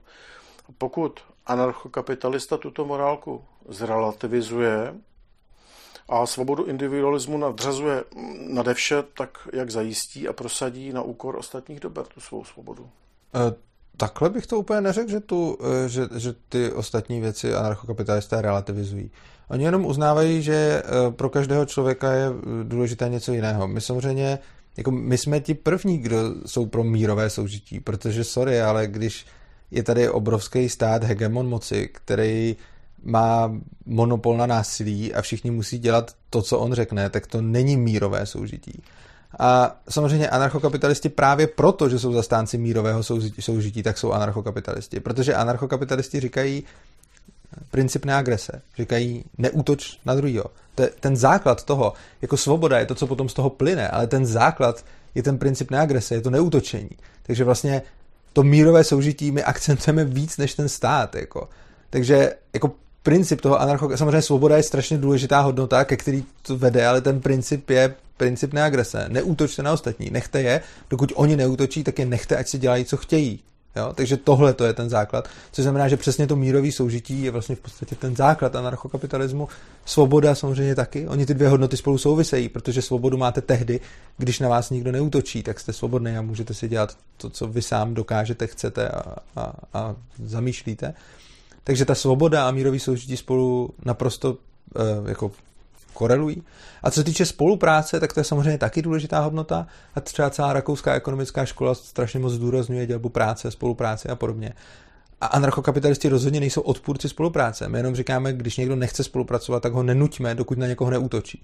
Takže já za sebe můžu říct spolupráce určitě ano, a spousta anarchokapitalistů, myslím si, že většina řekne, jo, spolupráce, dělba práce z ekonomického hlediska to dává naprostý smysl a je to super ale nenuďme nikoho spolupracovat, když spolupracovat nechce, pokud on sám na někoho neutočí. Takže zatímco hodně kolektivistů řekne, spolupráce prostě musí být, ať chcete nebo ne, tak my říkáme, spolupráce je super, spolupracujte, ale když je někdo tak moc individualista, nebo tak individualista, to my jsme nějaký individualisti, a když je někdo tak moc jako solitér, že prostě nechce spolupracovat, no tak ať nespolupracuje a on sám z toho nebude mít výhody a on sám z toho bude mít asi nějakou svoji výhodu, protože to z nějakého důvodu dělá. Takže prostě nechceme soudit motiv jako člověka, proč vlastně nechce spolupracovat, ale klidně ho necháme nespolupracovat.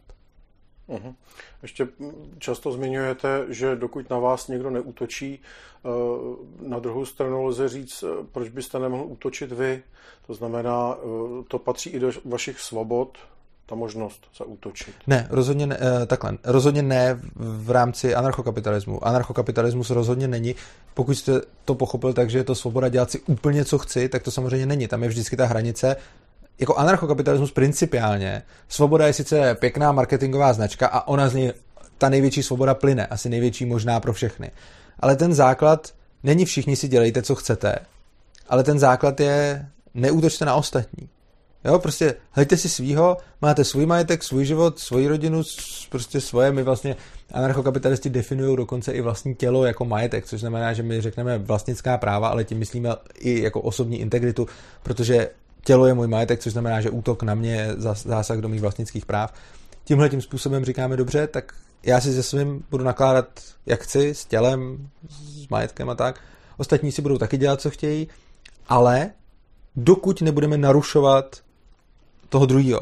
Což znamená, že v momentě, kdy začne někdo útočit, tak to už je proti vlastně principům, který anarchokapitalisti uznávají, jde o to používat násilí pouze pro obranu, což znamená, že ta svoboda a to mírový soužití je vlastně, to jde ruku v ruce, ono to nejde moc jedno bez druhého, prostě maximální mírový soužití v podstatě znamená maximální svobodu a to znamená to, ta neagrese. To jsou vlastně dvě strany té mince. Uh-huh. No, v rámci té otázky o svobodě a soužití a porozumění a míru a vlastně o volbě těch dober, tak tam je prostor pro konflikt, o tom jste mluvil.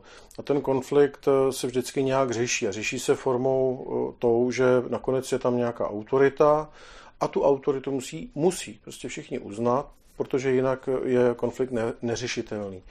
Eh, jak ale ta autorita má fungovat, když například anarchokapitalista řekne, že tu autoritu neuznává, přitom je účastníkem toho konfliktu, ten anarchokapitalista, a jiná autorita není, protože není žádná, kterou by ten anarchokapitalista akceptoval. Uh, jak, jak, jak je, ten konflikt řešit? Uh, takhle, samozřejmě tohle je na to, jaký máme tady krátký rozhovor, strašně těžká otázka, protože v, o tomhle tom třeba mám Eh, jsem přednášel několik hodin, jenom než jsem vysvětlil tohleto téma.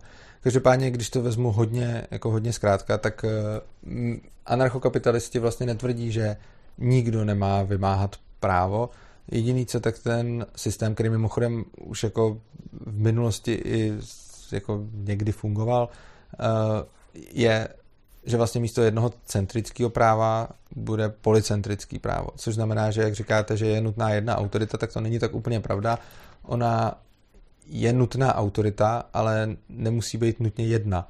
Ona vlastně ten rozdíl je, že my mluvíme o decentralizaci, což znamená, že k jednomu, řekněme, k jednomu, k jedné autoritě, místo jedné právní autority by takových uh, autorit bylo prostě víc, který jsou, fungují paralelně k sobě, v zásadě si konkurují a jedná se o vlastně decentralizované právo. Samozřejmě tady každýho hned první napadne, no jo, ale když budou dvě, dvě různé práva na jednom místě, tak jak se rozhodne, co se bude podle kterého řešit a podobně. Což opět tady musím už odkázat na tu, na tu svoji přednášku, případně na svoji knížku. Tam to v kanálu Svobodného přístavu na YouTube, tam se každý může podívat a tam prostě o tom mluvím několik hodin, kde to vysvětluji, protože ty případy už jsou pak docela složitý a je třeba k tomu mít nějaký znalosti jako předtím. Ale ten princip je jednoduchý Anarchokapitalisti neříkají, že nebude žádná autorita, která se stará o právo, ale jenom říkají, že, to, že ta moc nebude centralizovaná, ale že bude decentralizovaná, čili že my jsme zastánci policentrického práva. Uh-huh. To znamená, že právo si můžu volit? Do jisté míry ano, ale zase je, je to strašně zavádějící. Ať řeknu ano nebo ne pouze jako odpověď, tak je to zavádějící a vysvě, vyžadovalo by to další vysvětlení. Ono jde o to, že my nemáme nějaký jeden recept, že říkáme prostě takhle to musí být. My nejsme jako etatisti, kteří říkají, tady máme zákon, podle kterého to musí platit. My spíš se koukáme do eh, minulosti, do historie a do společností, které nějakým tímhletím způsobem eh, třeba fungovaly a díváme se na to, jak to tam probíhalo a říkáme, možná by to mohlo být takhle, ale neříkáme, musí to být takhle.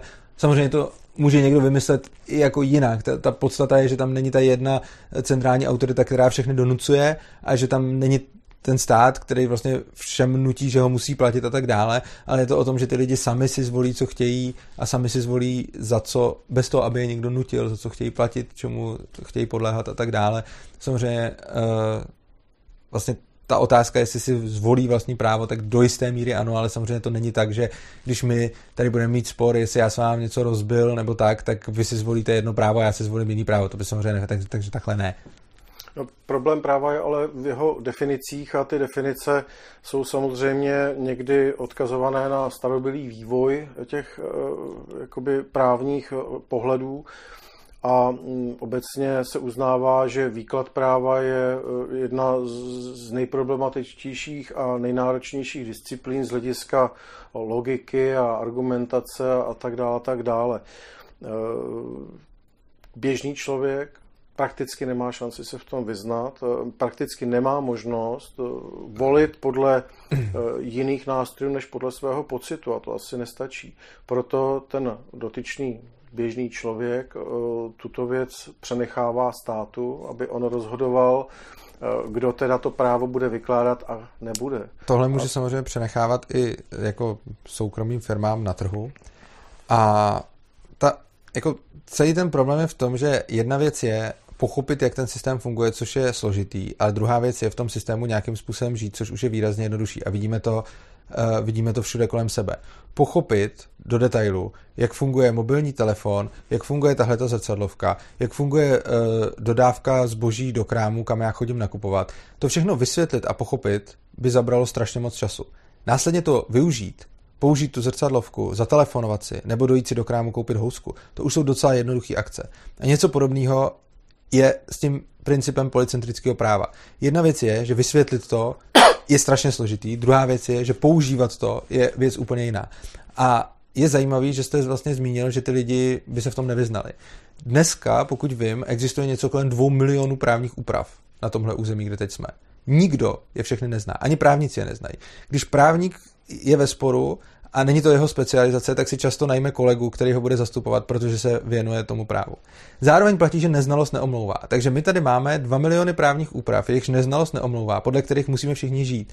Reálně tady není nikdo, kdo by žádnou z těch úprav neporušoval, protože vy nikdy nevíte, kdy porušujete zákon. Reálně každý člověk, co tady žije, každý den porušuje zákony. Nějaký. A neví ani jaký, protože jich tady tolik, že nikdo ani nezná všechny. A tohle je systém, který nazýváme teda právní jistotou a bojíme se právní nejistoty volného trhu. Ve skutečnosti to, v čem tady žijeme, je jako brutální právní nejistota v tom smyslu, nikoli v tom, že každý soud by si rozhodoval úplně jak chce, což se, jako by se nazývalo typicky právní nejistotou, ale v tom smyslu, že není v kapacitě mozkový člověka pochopit, v jakém právu tady vlastně žije a musí to tak jako odhadovat. My nedokážeme... Já se omlouvám, uvedu příklady. Samozřejmě, eh, nebo mohl bych uvádět x příkladů eh, typu, kdo byl za co odsouzen nebo souzen, neodsouzen, omilostněn, že kdo si co odseděl a tak dále. Eh, myslím si ale, že podstata té otázky spočívá v tom, že když probíhá kvalifikovaný soud, například eh, se skupinou ekoteroristů v uvozovkách, kteří jsou naváděni eh, lidmi z tajné služby k tomu, aby spáchali teroristický útok, na tom základě jsou souzeni a podle práva a výkladu práva a podle samozřejmě všech informací, které ten soud měl k dispozici, dojde k tomu, že se odhalí práce tajné služby a tím pádem dojde nakonec k omilostnění nebo ne k omilostnění pomostem, jak se tomu říká, eh, stažení žaloby na ty dotyčné takzvané ekoteroristy, protože to, jak se zdá, nebylo z jejich hlavy, že to bylo z hlavy teda těch eh, tajných policistů. Proč o tom mluvím? Eh, to musela být nesmírně z hlediska práva nesmírně komplikovaná kauza, protože tam se střetl zájem silové složky státu se samotnou justicí, která má vykládat zákony, které na tom našem území platí a zároveň měli vyřešit spor vůči občanům této země. To znamená, větší spor si už nedovedu představit. A přesto se jim to podařilo nějakým způsobem, nevím, kolik právníků se tam účastnilo, a podařilo se jim to. Když by tam ti takzvaní ekoteroristé byli sami, no tak by pravděpodobně mohli být i zastřeleni, protože by ten stát si mohl dupnout a říct, to jsou prostě zlí lidé, chtěli nám ublížit, zbavme se jich. Ale stát sám si vytvořil x nástrojů, právních nástrojů a vyšetřovacích nástrojů a nevím čeho všeho dalšího, které mu umožnili tomu soudu umožnili, že stát je zastoupen v tomto případě tím soudem, eh, dojít k závěru, jak to opravdu nakonec bylo a rozsoudit. To znamená, eh, vnucená autorita rozhodla nějakým způsobem a eh, ti lidé ji nevolili, neměli možnost ji volit. Prostě z mnoha důvodů si myslím, že to nejde, protože jak jsem se pokusil popsat, ta kauza byla v tomhle směru poměrně jako komplikovaná právě i z právních hledisek, kde se střetává zájem státu, zájem silové složky, zájem občana a tak dále a tak dále. Jak by takovouhle komplikovanou věc měl řešit člověk inklinující k anarchokapitalismu, jak by měl volit? Tu, samozřejmě tuhle tu situaci budou opět řešit odborníci i na volném trhu. To je úplně stejný, jako kdybyste řekl, že když za komunismu vyráběli auta prostě e, soudruzy, který byli centrálně plánovaný, tak jak by běžný člověk si dokázal vyrobit auto. No samozřejmě, že by si běžný člověk nedokázal vyrobit auto, což teď taky nedokáže, ale má na to odborníky, kteří to dokážou. A jediný rozdíl je, kde ty odborníci jsou, že jsou buď centralizovaný a centrálně plánovaný, anebo jsou to odborníci, kteří jsou na volném trhu. Což znamená, že je to, je to pořád ten stejný princip, kdy vlastně ta otázka vůbec nezní, jak by běžný člověk dokázal tohleto rozhodnout. Ta otázka je pořád jinde. Je, je to pořád o tom, že on to nemusí rozhodnout běžný člověk, protože ani v anarchokapitalismu, ani ve státu nemá vůbec smysl, aby běžný člověk, který ne, o právu neví nic, rozhodoval komplikovaný právní případ. A je to fakt stejná otázka, jako kdybyste se teď zeptal, jako kdybyste obhajoval centrální výrobu automobilů tím, že běžný člověk si nedokáže vyrobit automobil. Ano, nedokáže, ale to, že to nedokáže běžný člověk, ještě neznamená, že to musí dělat stát a že ten odborník musí být nutně státní. On to může být odborník, který nemusí být státní, on to může být odborník volnotržní jako subjekt, který to dělá ne proto, že mu ty lidi platí z donucení, ale protože mu zaplatí dobrovolně. Což znamená, že my se tady vlastně nebavíme o tom, jestli bude nebo nebude existovat právník, jestli bude nebo nebude existovat soudce. My se tady ostatně i teď máme soukromí firmy na arbitráže, kde jsou vlastně soudci, jenom se jim neříká soudci, ale jsou to prostě arbitři, kteří rozhodují nějakým způsobem spory mezi lidmi. A to Takže, myslím mediaci. Ne, já jsem teď myslel, eh, já jsem teď myslel arbitrážní společnosti, eh, který například zejména je to v USA, to funguje hodně a je to, že vy můžete jako uzavřít smlouvu a, a mít tam dodatek, kdo ji bude, eh, kdo ji bude rozsuzovat v případě problému a zejména se to využívá v případě nějakých třeba větších třeba smlouvy mezi nějakými většíma firmama nebo tak podobně, který se chtějí prostě z nějakého U nás se tomu říká mediace. No, no. Každopádně prostě ta, ta poenta je, že anarchokapitalismus není, že ty struktury nebudou existovat a že eh, to budou dělat lidi z ulice. Ta poenta je, že ty struktury nějakým způsobem budou existovat dál, ale ta podstata je, že nebudou lidi nucený je platit, i když je platit nechtějí, ale budou je platit všichni takovým tržním způsobem, jako si dneska platíme, já nevím, třeba pojištění, když jedeme do zahraničí nebo něco takového prostě. Jo, je, je to... Já vám rozumím, ale může se stát, v takovém modelu eh, společnosti, který popisujete, kde lidé budou moct svobodně volit, eh, kudy půjdou a co budou dělat, tak může být skupina, která bude nabízet služby jako tajní policisté, pak může být skupina, která bude nabízet služby jako soudci, jako advokáti, jako vyšetřovatele, a pak tam bude skupina e, ekologických aktivistů. No, dojde ke sporu, e, který jsem tady popisoval na té reálné úrovni.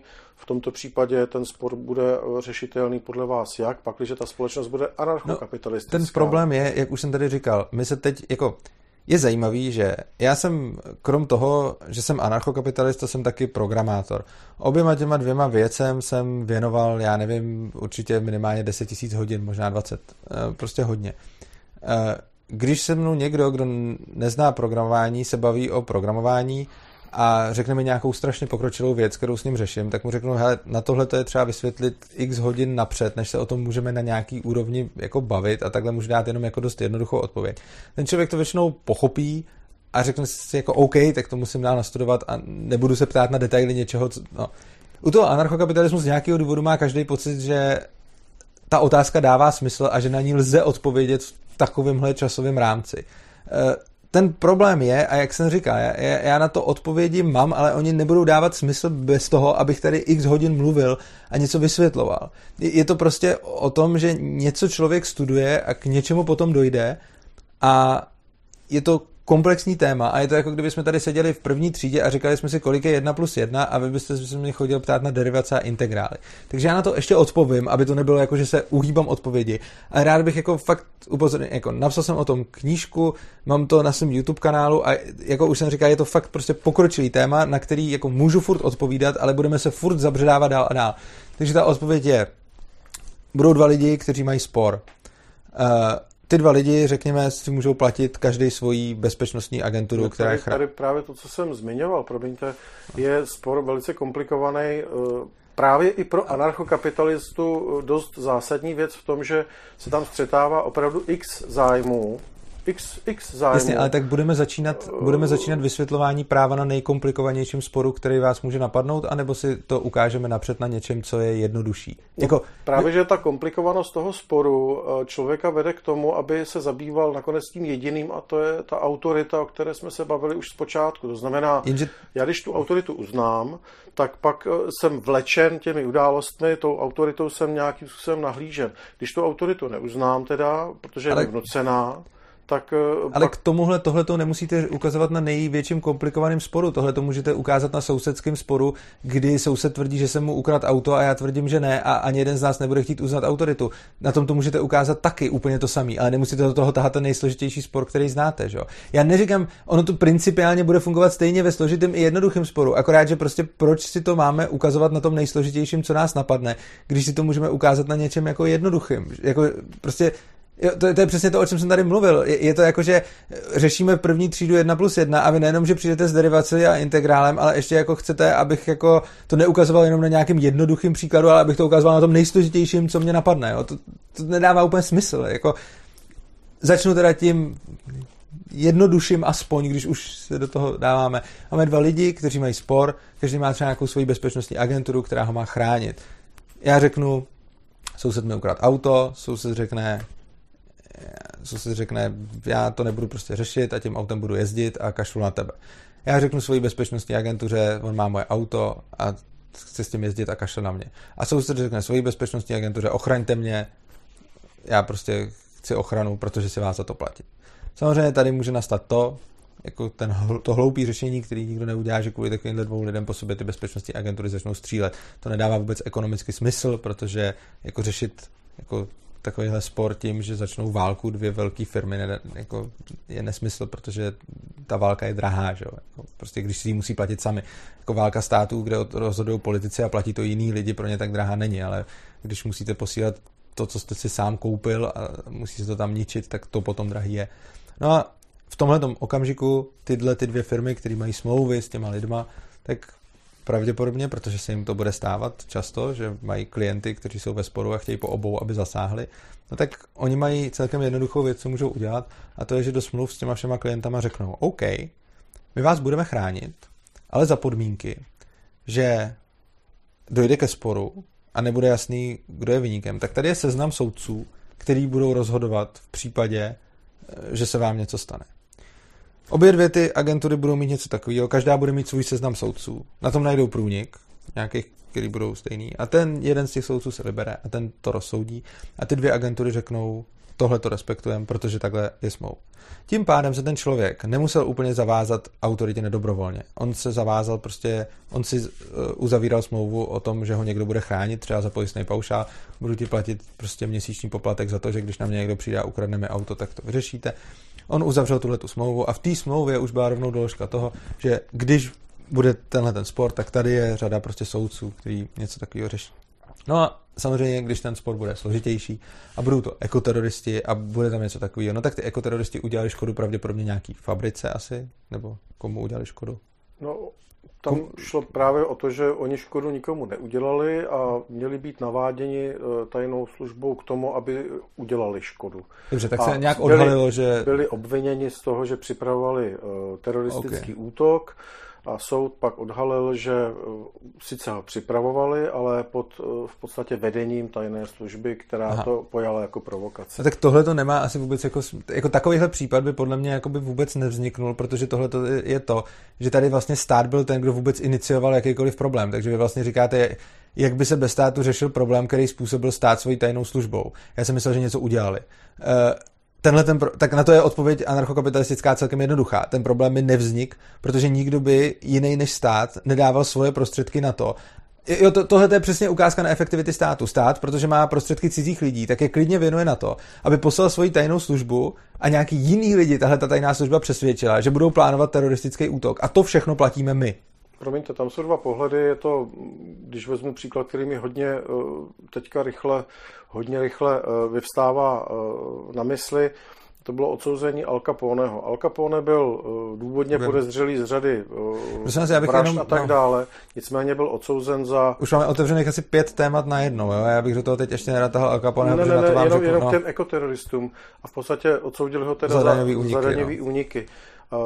Cílem eh, té tajné služby bylo sdělit v podstatě, že ti eh, ekologičtí aktivisté jsou teroristé, ale nebyli jim to schopni přímo dokázat.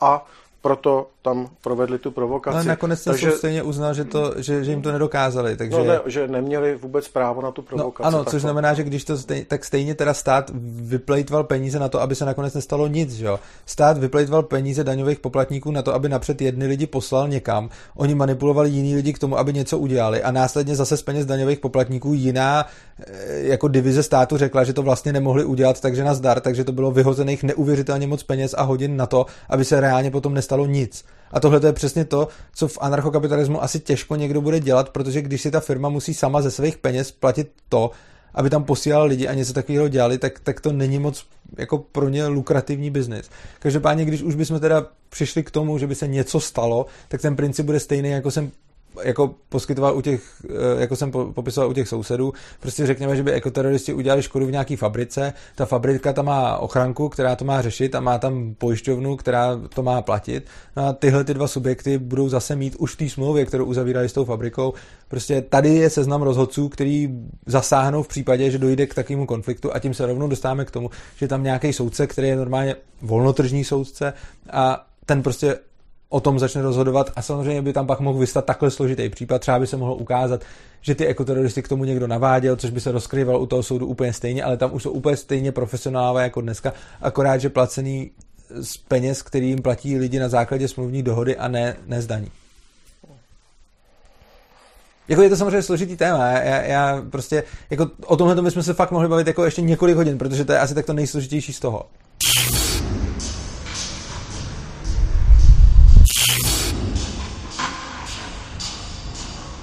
Tady jsem si připravil historický exkurs krátký. V praxi byla anarchie, což vám nepodsouvám, že vy jste anarchista, vy jste anarchokapitalista. A já jsem i anarchista. Já Výborně, jsem... tak v tom případě se nemýlíme. V praxi byla anarchie nastolena během Velké francouzské revoluce. Nebyl to původní záměr revolucionářů, ale díky tomu bylo možné sledovat anarchii v praxi, a to konkrétně na popravištích a stupňujícím se terorem eh, všech vůči všem.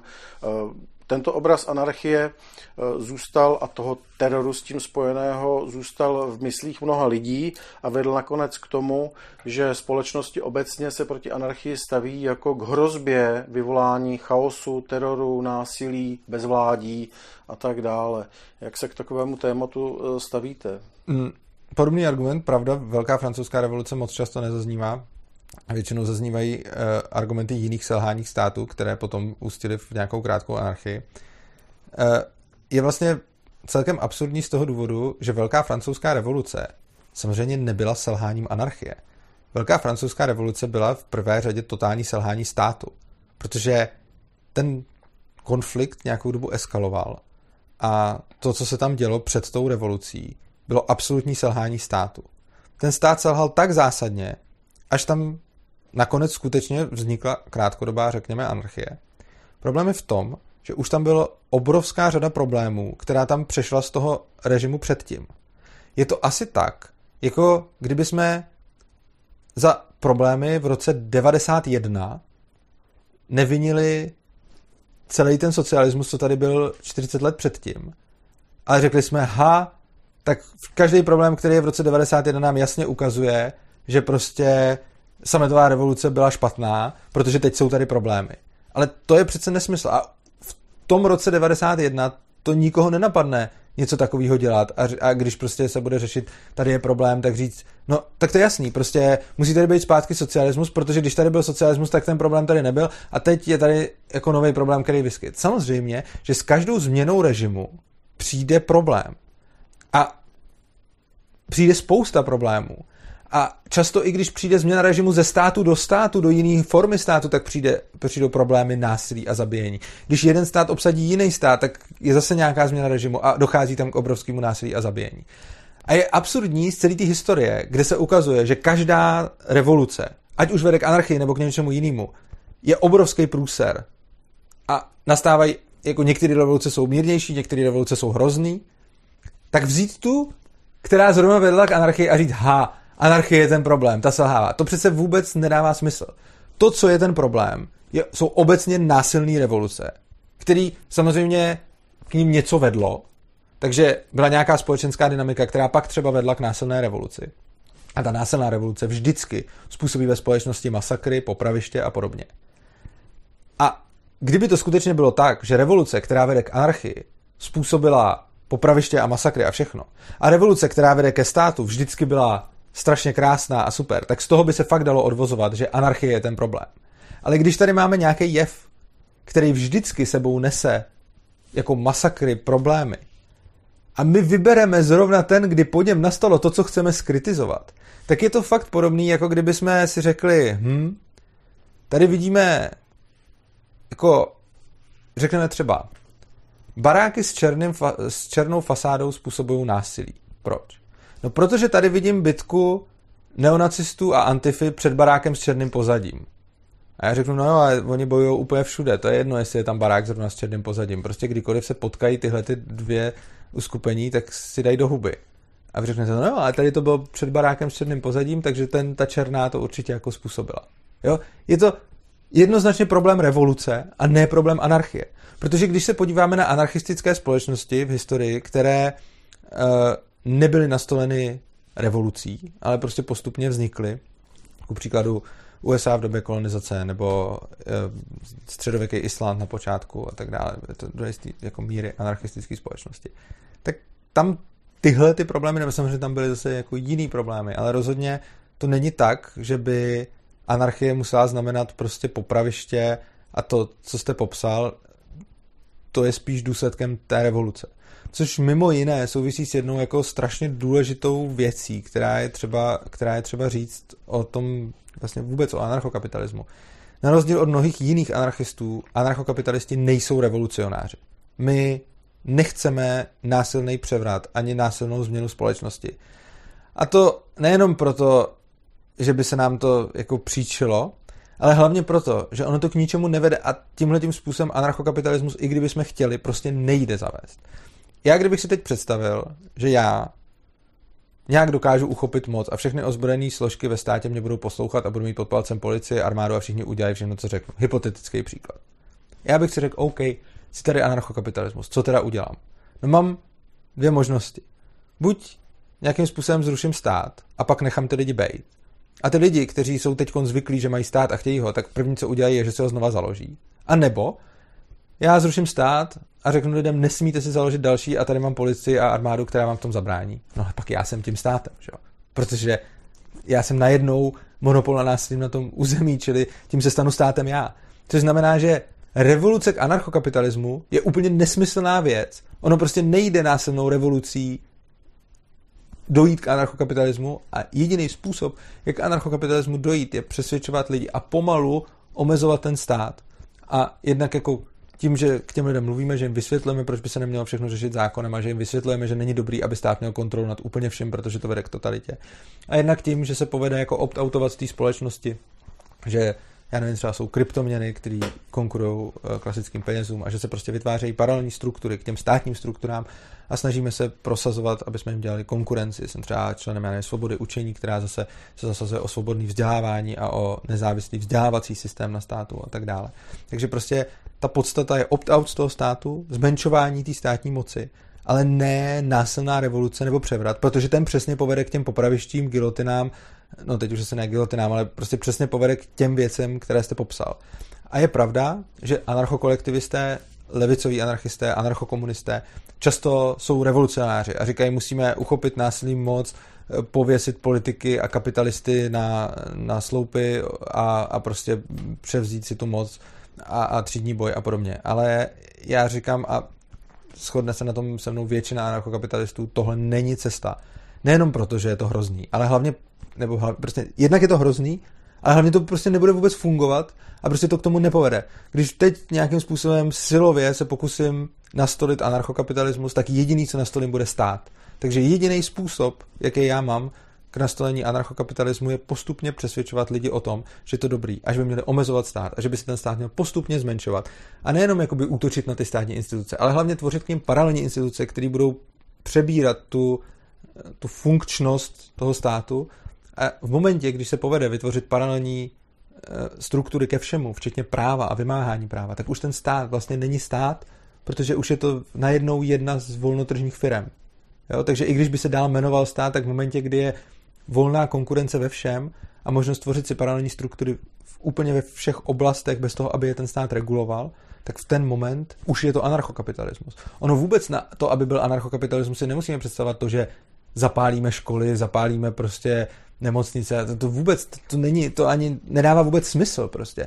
To, jak si to můžeme představit je, vlastně jenom v tom, že stát povolí lidem si ty věci řešit nejenom přes něj, ale i bez něj stranou. A v momentě, kdy toto stát povolí, klidně ať to je nějak označený prostě, ať je označená prostě, jako jo, klidně ať je označená nemocnice, restaurace, cokoliv, prostě tohle není pod, jako pod státním, ať, ať ty lidi si můžou klidně vybrat, že tam jdou a ten, kdo chce dál chodit do těch státních, ať si tam jako chodí a ať je prostě dál ve státu a ten, kdo ale nechce, ať k tomu není nucen. Takže anarchokapitalismus je vlastně míru milovná teze a to nejenom z důvodu, že je to tak hezký, ale hlavně z důvodu, že ono to jinak prostě nejde. Chápu, nicméně ta otázka e, nebo to nastolení tématu e, směřovalo k tomu, že e, francouzští revolucionáři v první řadě zlikvidovali autoritu panovníka, který byl z vůle Boha panovníkem a nahradili ho něčím jiným. To něco jiného bylo vlastně obsahem té revoluce a v rámci dohadování toho něčeho jiného než toho panovníka, eh, kterého eh, pověřil Bůh tou vládou a mocí, tak tam vypukla pak ta anarchie, protože lidé, kteří najednou neměli nad sebou tu autoritu, která byla jedinečná, tak eh, se mohli začít chovat individuálně, mohli začít prosazovat svoji potřebu svobody, svobodného jednání, chování, zájmu a potřeb. Vypukl konflikt a podstata byla ta anarchie v té násilné podobě eh, a na to jsem se ptal. To znamená, eh, i heslo francouzských revolucionářů, které žije do dneska a v podstatě mám pocit, že se k němu všichni libertariáni víceméně hlásí, svoboda, rovnost, bratrství, ono je to uh, podstata, mm, ne, i, to, co, to, to, i to, co hlásá Voltaire samozřejmě. A k tomu se uh, nehlásí libertariáni samozřejmě. Libertariáni se rozhodně nehlásí, jako libertariáni se asi hlásí k svobodě, rozhodně se nehlásí k rovnosti a k bratrství rozhodně ne, nějak jako, to ne, není libertariánský heslo. Je třeba rozlišovat, jak jsem říkal, je víc druhů anarchistů, jsou různé anarchistické školy a jsou anarchisti revolucionáři, kteří se budou hlásit ke svoboda, rovnost, bratrství.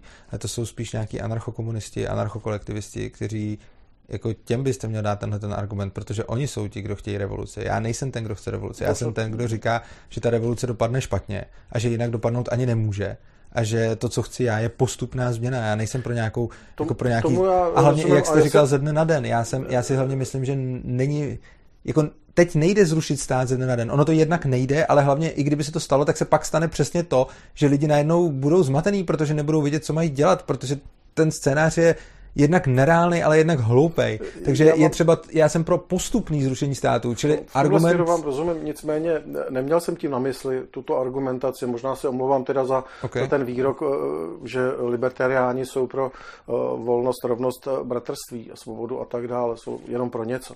V každém případě anarchisté nebyli ti, kteří Eh, vytvořili tu revoluci jako takovou, kteří udělali. Oni byli produktem té revoluce v podstatě. Eh, tam se ukázalo, jak se člověk chová, když se může chovat takzvaně bez toho státu, bez toho systému, bez té vrcholné autority a tam se tam takhle Ale to se tam pr... vůbec neukázalo, to jsem přece už odpověděl úplně na začátku té otázky. Tam se ukázalo, co se stane, když někdo chce násilím eh, jako převzít moc. Teď přece úplně stejně se chovali lidi, kteří byli pod velením autority. A když se podíváte na když se podíváte na to, jak se chovají lidi po každé revoluci, ať tam nastane anarchie nebo nenastane, tak se tam chovají takhle. Z čehož zjevně to z toho plyne, že to není, jak se chovají lidi bez autority, ale je to, jak se chovají lidi, když je někdo dlouho utlačuje a oni potom násilím převezmou moc. Tak se chovají takhle, prostě chovají se jako zvířata. Ale to není, jak se chovají lidi bez autority, to je, jak se chovají lidi v určitý situaci. To je, jak jsem vám dal příklad s tím černým domem, že za to, že se tam rovou, fakt nemůže to, jaký je tam zrovna pozadí. Prostě ano, po téhle revoluci zrovna nastala anarchie a a byl by to argument, že lidi se v anarchii chovají nějak, kdyby se velmi podobně nechovali po dalších revolucích, po kterých nenastala anarchie. Je to jako kdybyste řekl, no dobře, tak prostě když, já nevím, uh, No tak další Jedna revoluce, armáda obsadí město jiný. Promiňte, promiňte no. další revoluce byly až, až po této francouzské a další revolucionáři, což je argument poměrně jasný a logický, byli poučeni předchozím krizovým vývojem. Jinými slovy, eh, další revolucionáři eh, už zaváděli systémy, snažili se o to a někdy byli úspěšnější, někdy ne a mm, někdy byli i vele úspěšní, což byl případ eh, nakonec i Sovětského svazu, protože to vydrželo relativně velice dlouho. Tím chci jenom říct, že mm, eh, to chápu, s tím nemám prostě problém, to, co tady argumentujete. Nicméně podstata věci je, že v momentu, kdy ta francouzská revoluce uvolnila stavidla, eh, a vypustila Gina z láhve v podobě teda té brutální anarchie, tak to vedlo nakonec eh, ty ostatní systémy a státy a obecně společnost k tomu, že anarchii jako takovou automaticky odmítá. Ale to je, a jak se k tomu to vlastně... je logicky chybný. Já tady celou dobu říkám, že to je úplně logicky chybný závěr. Můžeme se podívat na to, jak probíhaly revoluce a zjišťujeme, že když někdo někoho utlačoval, což je mimochodem zásadně model státu, když někdo někoho takhle utlačuje, tak pak přijde revoluce a pak přijdou masakry. Bez ohledu na to, jestli tam potom je anarchie, nebo jestli je tam autorita, vždycky potom přijdou, dobře, tak nebudu říkat vždycky, ale velmi často po revoluci přijdou masakry. Jo, dobře, byla tady třeba sametová revoluce, to byla hezky prostě. Ale je strašně moc revolucí, po kterých byla krvavá lázeň na tom místě, bez ohledu na to, jestli tam byla nebo nebyla anarchie. V našem, Oproti tomu... v našem případě to byla prý reforma a ne revoluce. Takže... OK, OK. Oproti tomu uh, máme anarchistické společnosti, více či méně anarchistický, kde uh, uváděl jsem tady nějaký dvě, kde to prostě nebylo tak, že by tam všichni, že by prostě všichni bez autority najednou začali vraždit každýho. Takže když se podíváme na společnosti, které jsou anarchistický, tak mezi nimi najdeme teda dobře, nějakou porevoluční, kde se masakrovalo a nějaký, kde se nějak jako nemasakrovalo a který oproti ostatním společností té doby nebyly nijak více násilný oproti té době, ve které prostě fungovaly, tak prostě byly jako srovnatelný. Nebo i, i byly jako lepší někdy. Takže prostě máme takovýhle anarchistické společnosti. A pak se podíváme na revoluce, kde vidíme, že se to tam vždycky táhne s tou krví. Jako, no tak Přece nemůžeme z tohohle toho, co vidíme, udělat najednou závěr, že za to tam může ta anarchie, že jo? Za to tam zjevně mohla ta revoluce, když přece vidíme společnosti, kde ta anarchie k tomuhle tomu nevedla. Teď přece nemůžeme vzít jako jeden případ, kde v anarchii se dělo něco a říct, takhle vždycky bude vypadat anarchie. Zejména, když se to stalo po události, po který se to něco děje jako celkem běžně. No, když budu ošklivý a nehezky zneužiju situace, tak řeknu, pokud nacisté se zachovali tak, jak se zachovali, tak já budu odmítat nacisty a nacismus, protože je to prostě principiálně špatné. Stejným pohledem lze nahlížet eh, z hlediska zkušenosti s průběhem eh, Velké francouzské revoluce a s tím, co následovalo na anarchii lidi a taky jako na, lidi. na něco, samozřejmě, ale a jako můžete na říct, něco, odmítám co lidi, odmítám, protože velká francouzská revoluce. protože Byli tam to, lidi. Protože to plodí zlo. Ale vy, ne, ale že vy to by nic jiného. tou to- anarchií. No, v tomhle případě držím se jenom tématu, nic víc. Ale vy to spojujete s tou anarchií a tvrdíte, jako vy máte nějakou událost, která byla špatná a byla u toho přítomná anarchie a tvrdíte, že za to mohla ta anarchie, ale tam bylo spoustu dalších příčin, který za to mohli. A já si myslím, že ta anarchie vůbec ani není tou příčinou, protože tam jde o tu revoluci, že jo? Byla a důsledkem, ano. A, ano, a teď, a teď jako... A to když jsem se- mi řekl, že, že eh, až po revoluci No, vlastně... Ano, ale tak, ano. ale tak jak z toho můžete udělat závěr, že anarchie je ta krvavá lázeň, když ta krvavá lázeň byla po revoluci. Prostě máme přece spoustu revolucí v historii, kde se vždycky došlo k masakrům těch, eh, těch co předtím No, u ta revoluce, revoluce byl akt, který proběhl relativně, relativně rychle Ano. a pak následovalo období, Ano. kterému se říká, že to bylo období, kdy vypukla anarchie a teror a tam vlastně probíhalo Ale- násilí vůči eh, všech vůči Ale všem, ostatní kdo revoluce, mohli kde nevypukla no. anarchie, probíhaly velice podobně. Že? jo?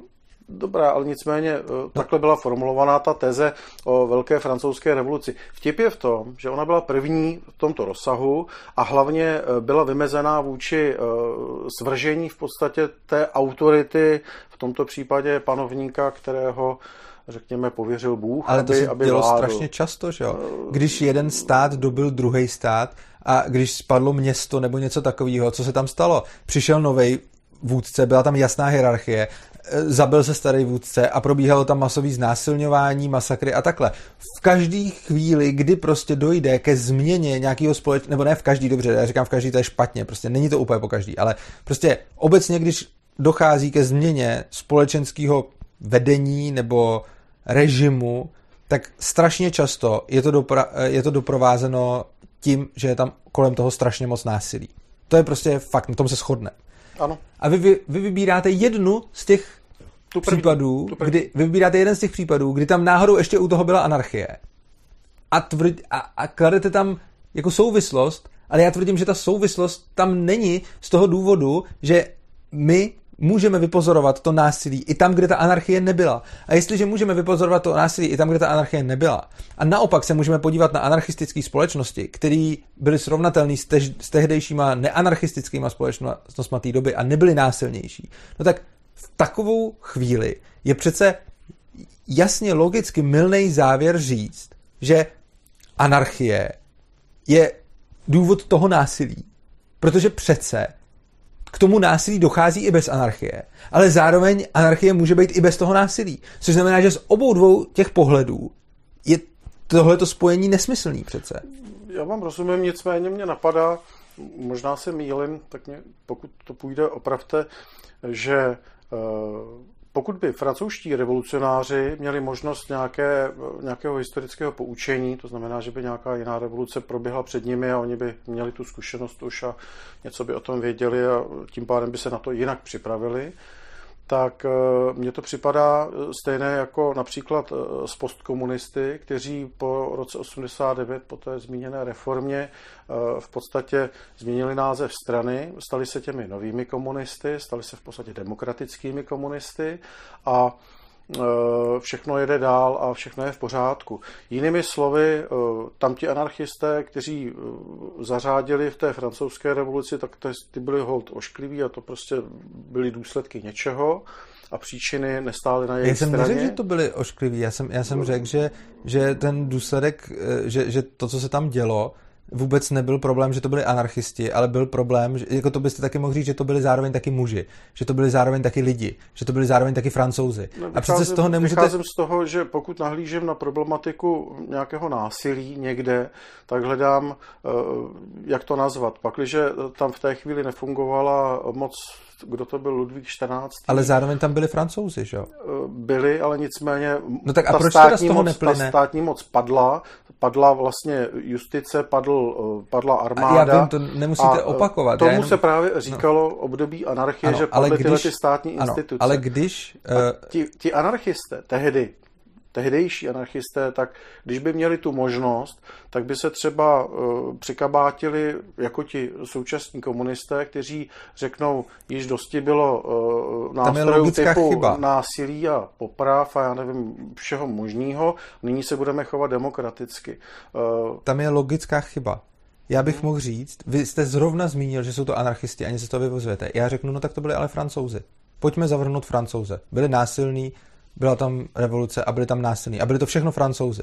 Takže logicky teda z toho plyne, že budeme francouze odsuzovat. A přece, že teď říkají francouzi, že už jsou jiný, no to jim přece nebudeme věřit. Francouzi jsou ti, kdo tam páchali to násilí. Tak pojďme zavrhnout francouze. Prostě ne. musíme na světě nemít francouze, protože tehdy francouzi byli ti, kdo tam prostě masakrovali. Prostě italští anarchisté jsou hodní, francouzští jsou zlí. Ne, ne počkejte, ne, ne, ne, jako, to, když ne, to, je úplně, ne, když, když ne, to je logicky, ne, způsobem. Ne, já neaplikuji, ne, já jsem vůbec neřekl francouzští anarchisté. Ne, já jenom říkám, že vy tam naprosto špatně spojujete s tím násilím to, že to byli anarchisté.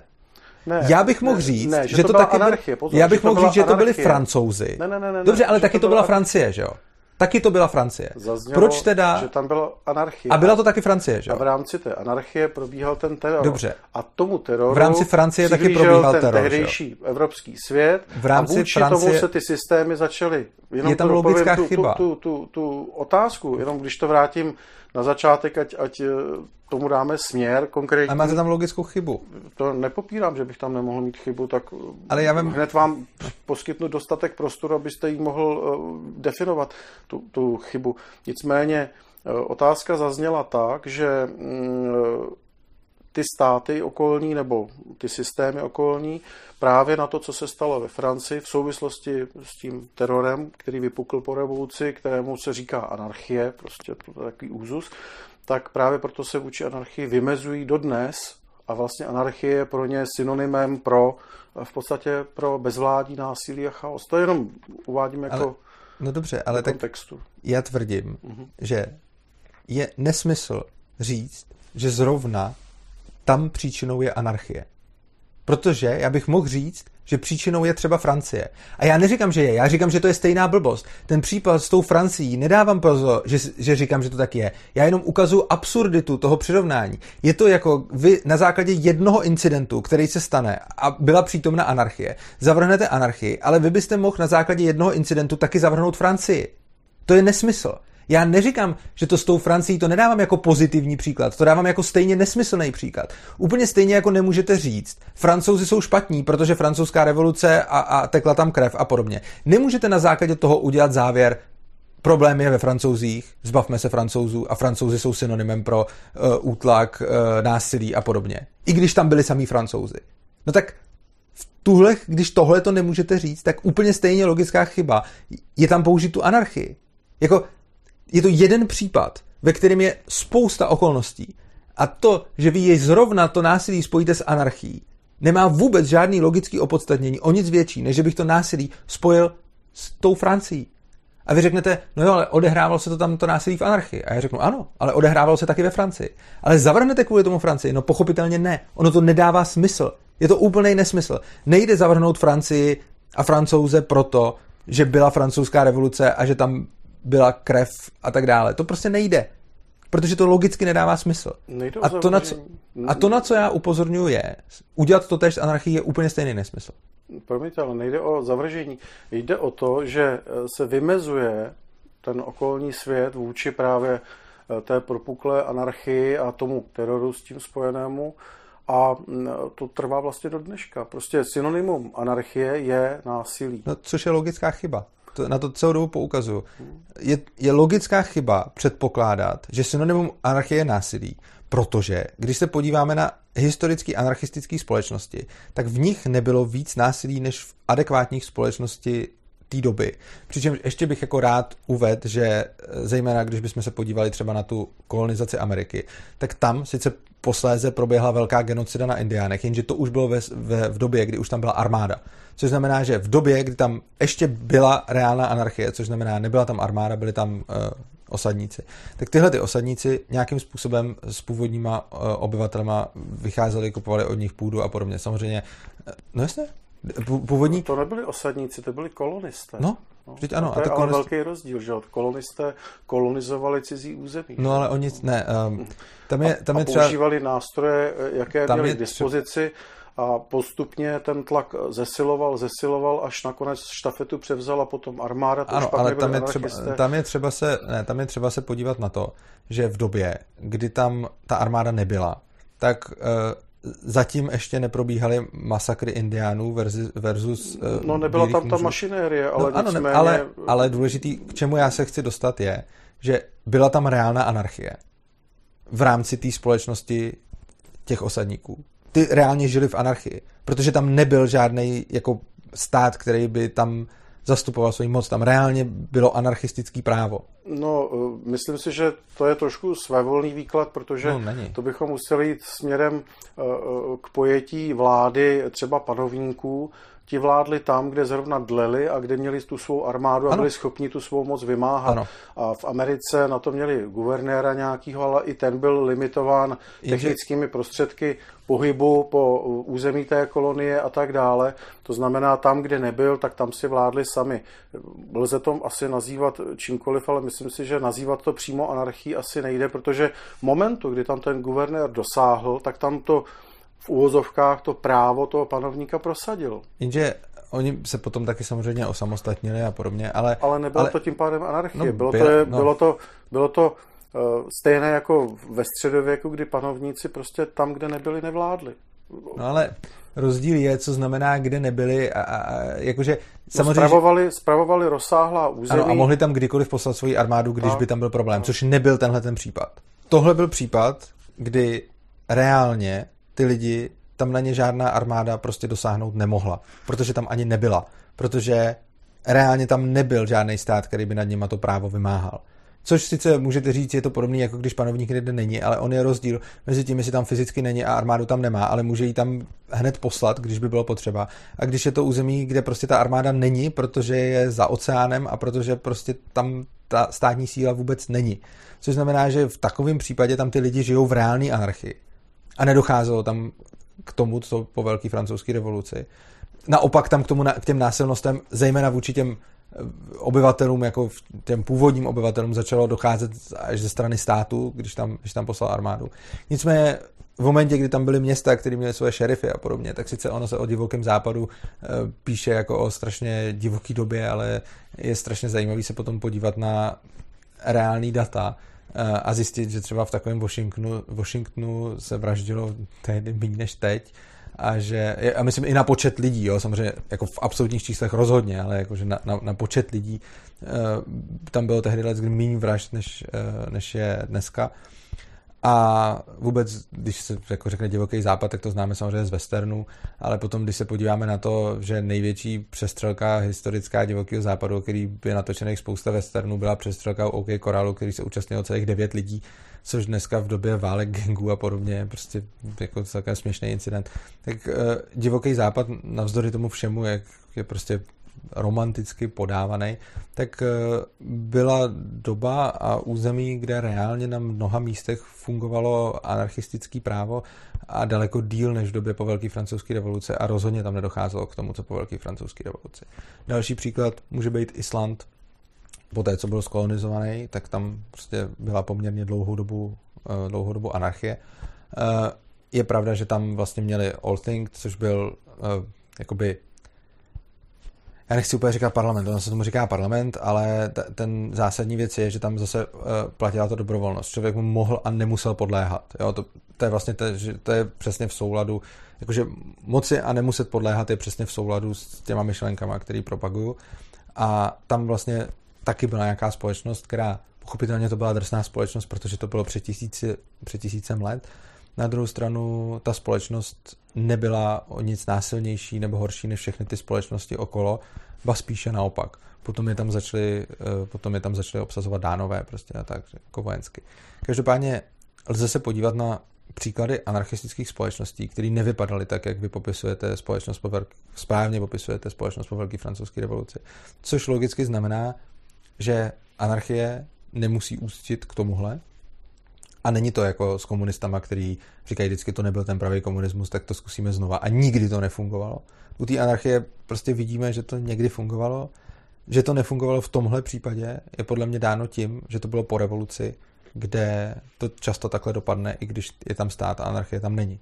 Což znamená, že z tohoto důvodu si myslím, že je fakt logická chyba dávat jako souvislost mezi tu anarchii, která tam vznikla a ty zvěrstva, co se tam děli. Přesně z těch dvou důvodů, že za prvé, ta anarchie už víme, že může fungovat i bez zvěrstev a za druhý uh, víme, že po revoluci často bývají zvěrstva, i když tam není anarchie. Na to máte právo. Nicméně uh, ti lidé v těch koloních nebo na Islandu před těmi tisíci lety, ti se považovali za anarchisty? Tak to těžko říct, jak se za to se považovali, ale je to důležitý. Je, protože uh, oni mohli nějakým způsobem žít v koexistenci třeba na nějakých náboženských principech, na, na nějaké morálce náboženské a ta společnost mohla fungovat podle nějakého třeba plácnu patriarchálního systému, protože tam byla nějaká jasná hierarchie a e, nemusel tam, v případě, že ty společnosti byly velice malé, tak tam samozřejmě nemusel vznikat ten stát, nebyla potřeba. A hierarchii přece odsuzují anarchokolektivisti a anarchosyndikalisti, anarchokomunisti, anarchokapitalisti neodsuzují hierarchii.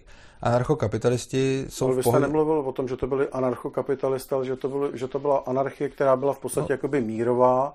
No tak a, anarchie je, jakoby, když je někdo anarchokapitalista, tak je zároveň i anarchista. Jakože anarchista je nadmnožina a v tom jsou různí anarchisté různých, různých za, za, zaměření. Ale nicméně ti kolonisté třeba v té Americe, tak oni se teda považovali nebo nepovažovali za anarchisty? No, já to nevím, Jakéhokoliv ale, směru, ale teda. jak na tom záleží vůbec? No, myslím si, že dost, protože člověk žije v nějakém povědomí buď se systémem, nebo s Bohem, nebo s nějakou kulturou, eh, s nějakou tradicí, eh, uznává nebo neuznává nějaké mechanismy třeba té sociální struktury, ve které se nachází. Jsou známy případy třeba indiánských kmenů, které žijí obrovské komunity v jednom jediném domě že, a tak dále a jsou tam k tomu doloženy eh, nejrůznějšími etnografy a antropology eh, k tomu studie, které říkají, proč tomu tak je a proč to a... funguje. Eh, chci tím jenom říct, že z logiky věci pro mě plyne otázka, jestli se tak prostě nazývali nebo nenazývali, jestli se tak vnímali nebo nevnímali, protože anarchie je pro mě pojem poměrně mladý, poměrně nový a je to prostě nějaká, nějaká definice nějakého ideálu prostě. A jestli tito lidé, které vy považujete, označujete jako za funkční anarchii, tak jestli se oni za anarchisty považovali. Ten, jako tahle ta otázka je vlastně pro mě hrozně zklamávající po tom, co jsem to tady tak dlouho vysvětloval.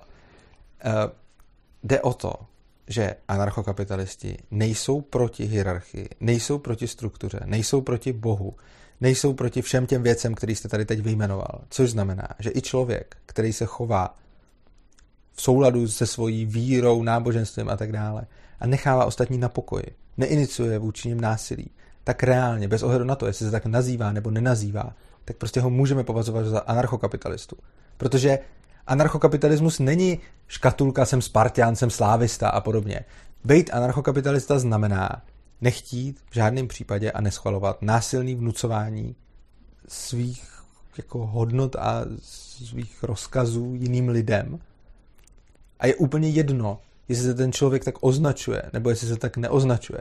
Prostě on je anarchista tím, co žije. A jestli si tak říká nebo neříká, to je stejně jako kdybyste, kdybych někoho označil za zloděje a vy byste se zeptal, no a ten člověk si o sobě myslí, že je zloděj. No tak buď něco ukrad a je zloděj, a pak je úplně jedno, jestli si o sobě myslí, že je zloděj. Nebo někoho označím za vraha a on buď někoho zabije a, a to. A, a buď někoho teda zavraždil a pak je to vrah, anebo nezavraždil a pak to není vrah. Ale přece není důležitý, jestli on si tak říká, ale je důležitý, co on dělá. To jako tímhle tím přístupem, otázkou, jestli se za ně považovali, bychom potom mohli úplně v pohodě říct, že vlastně lidi, kteří jsou natolik zvrácení, že svoje vraždy omlouvají za to, že vlastně dělají, že čistí svět, ale nevraždí, tak vlastně nejsou vrahové, protože se nepovažují za vrahy. To ale není pravda, oni jsou vrahové. A to, že je někdo anarchokapitalista, se až tak nepozná podle toho, že si dá nálepku a řekne, já jsem anarchokapitalista a všem to říká, nebo já jsem anarchista. Prostě to je popis nějakého nějakých hodnot nebo nějakého nastavení toho člověka, který nechce nutit ostatním násilím to, co on považuje, prostě neútočí na ostatní. A v tu chvíli, když ani neschvaluje to, aby to dělal stát a podobně, tak takovýho člověka potom označím za anarchistu. A jakoby je jedno, jestli on si tak řekne, nebo on si tak neřekne. Já mu to samozřejmě nebudu říkat, když si to nebude přát a když ten člověk bude říkat, hele, já nejsem anarchista, tak mu tak nebudu říkat, protože proč bych to dělal. Ale to, o čem já mluvím, když já říkám anarchokapitalismus, tak z mojí definice, když, ten, když je člověk, bez ohledu na to, jestli se tak nazývá a řekne, já prostě jsem proti vnucování násilným a útoč, násilným útočení na ostatní a jsem proti tomu, když to dělá stát, tak jo, tak to je pro mě anarchista. Ostatně každý pacifista, který je fakt konzistentní, podle mě musí být anarchistou, bez ohledu na to, jestli se tak nazývá nebo nenazývá. Protože momentě... To se vám pokusím zprostředkovat no. debatu s Pavlem Letkem, který to se považuje ano. za křesťanského pacifistu. Tak já, můžu já jsem ji viděl, tu debatu. Ale myslím si, že každý konzistentní pacifista je i anarchista z toho důvodu, že jediný způsob, jak stát může prosazovat jako svoje zájmy násilí, a pokud je to teda pacifista, samozřejmě OK, když je to pacifista, který říká, já nedělám násilí, ale všichni ostatní ho klidně můžou dělat a je to OK, tak takový ne. Ale pokud je to pacifista, který jako konzistentně říká, násilí není prostředek a nikdo by neměl používat násilí, no tak zároveň je anarchista, protože stát bez násilí není stát, protože jako on se tak může sice jmenovat, ale nejedná tak.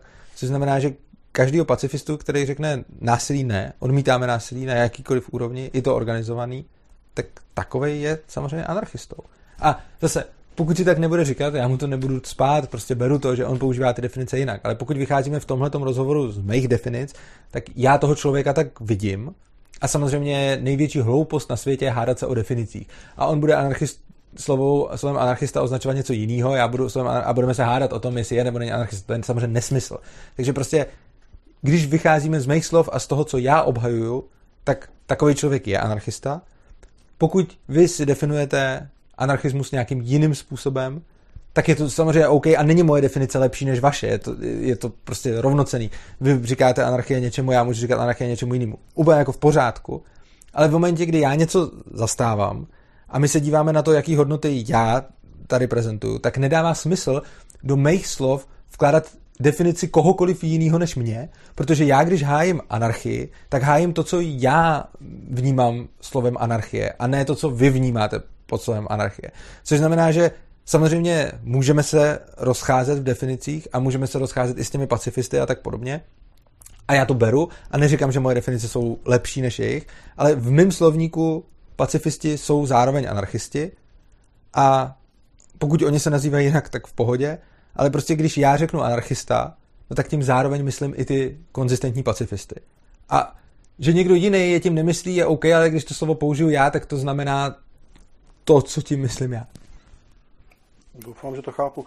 Ale vrátím se zpátky na chvilinku k těm kolonistům a okay. pak můžeme náš dotazník už uzavřít, ať můžete utíkat, eh, protože jsme přetekli už zhruba o, o půl hodiny eh, z původně domluveného času. Eh, ti kolonisté v Americe, mm, tam mě vrtá hlavou jedna základní věc. V první řadě oni se tam dostali na základě rozhodnutí koloniální mocnosti, která eh, měla dva cíle. V první řadě vnést tam tu svou kulturu na to území, eh, které považovala za území nikoho, za území divochů a barbarů eh, a zároveň z toho mít nějaký hmotný prospěch. Mm-hmm. Slovy vašimi by ti kolonisté nebyli kolonisté, ale byli by to vlastně svobodomyslní lidé, kteří tam odešli dobrovolně, tam založili kolonie, aniž by s nikým bojovali a někoho utlačovali, někomu něco brali.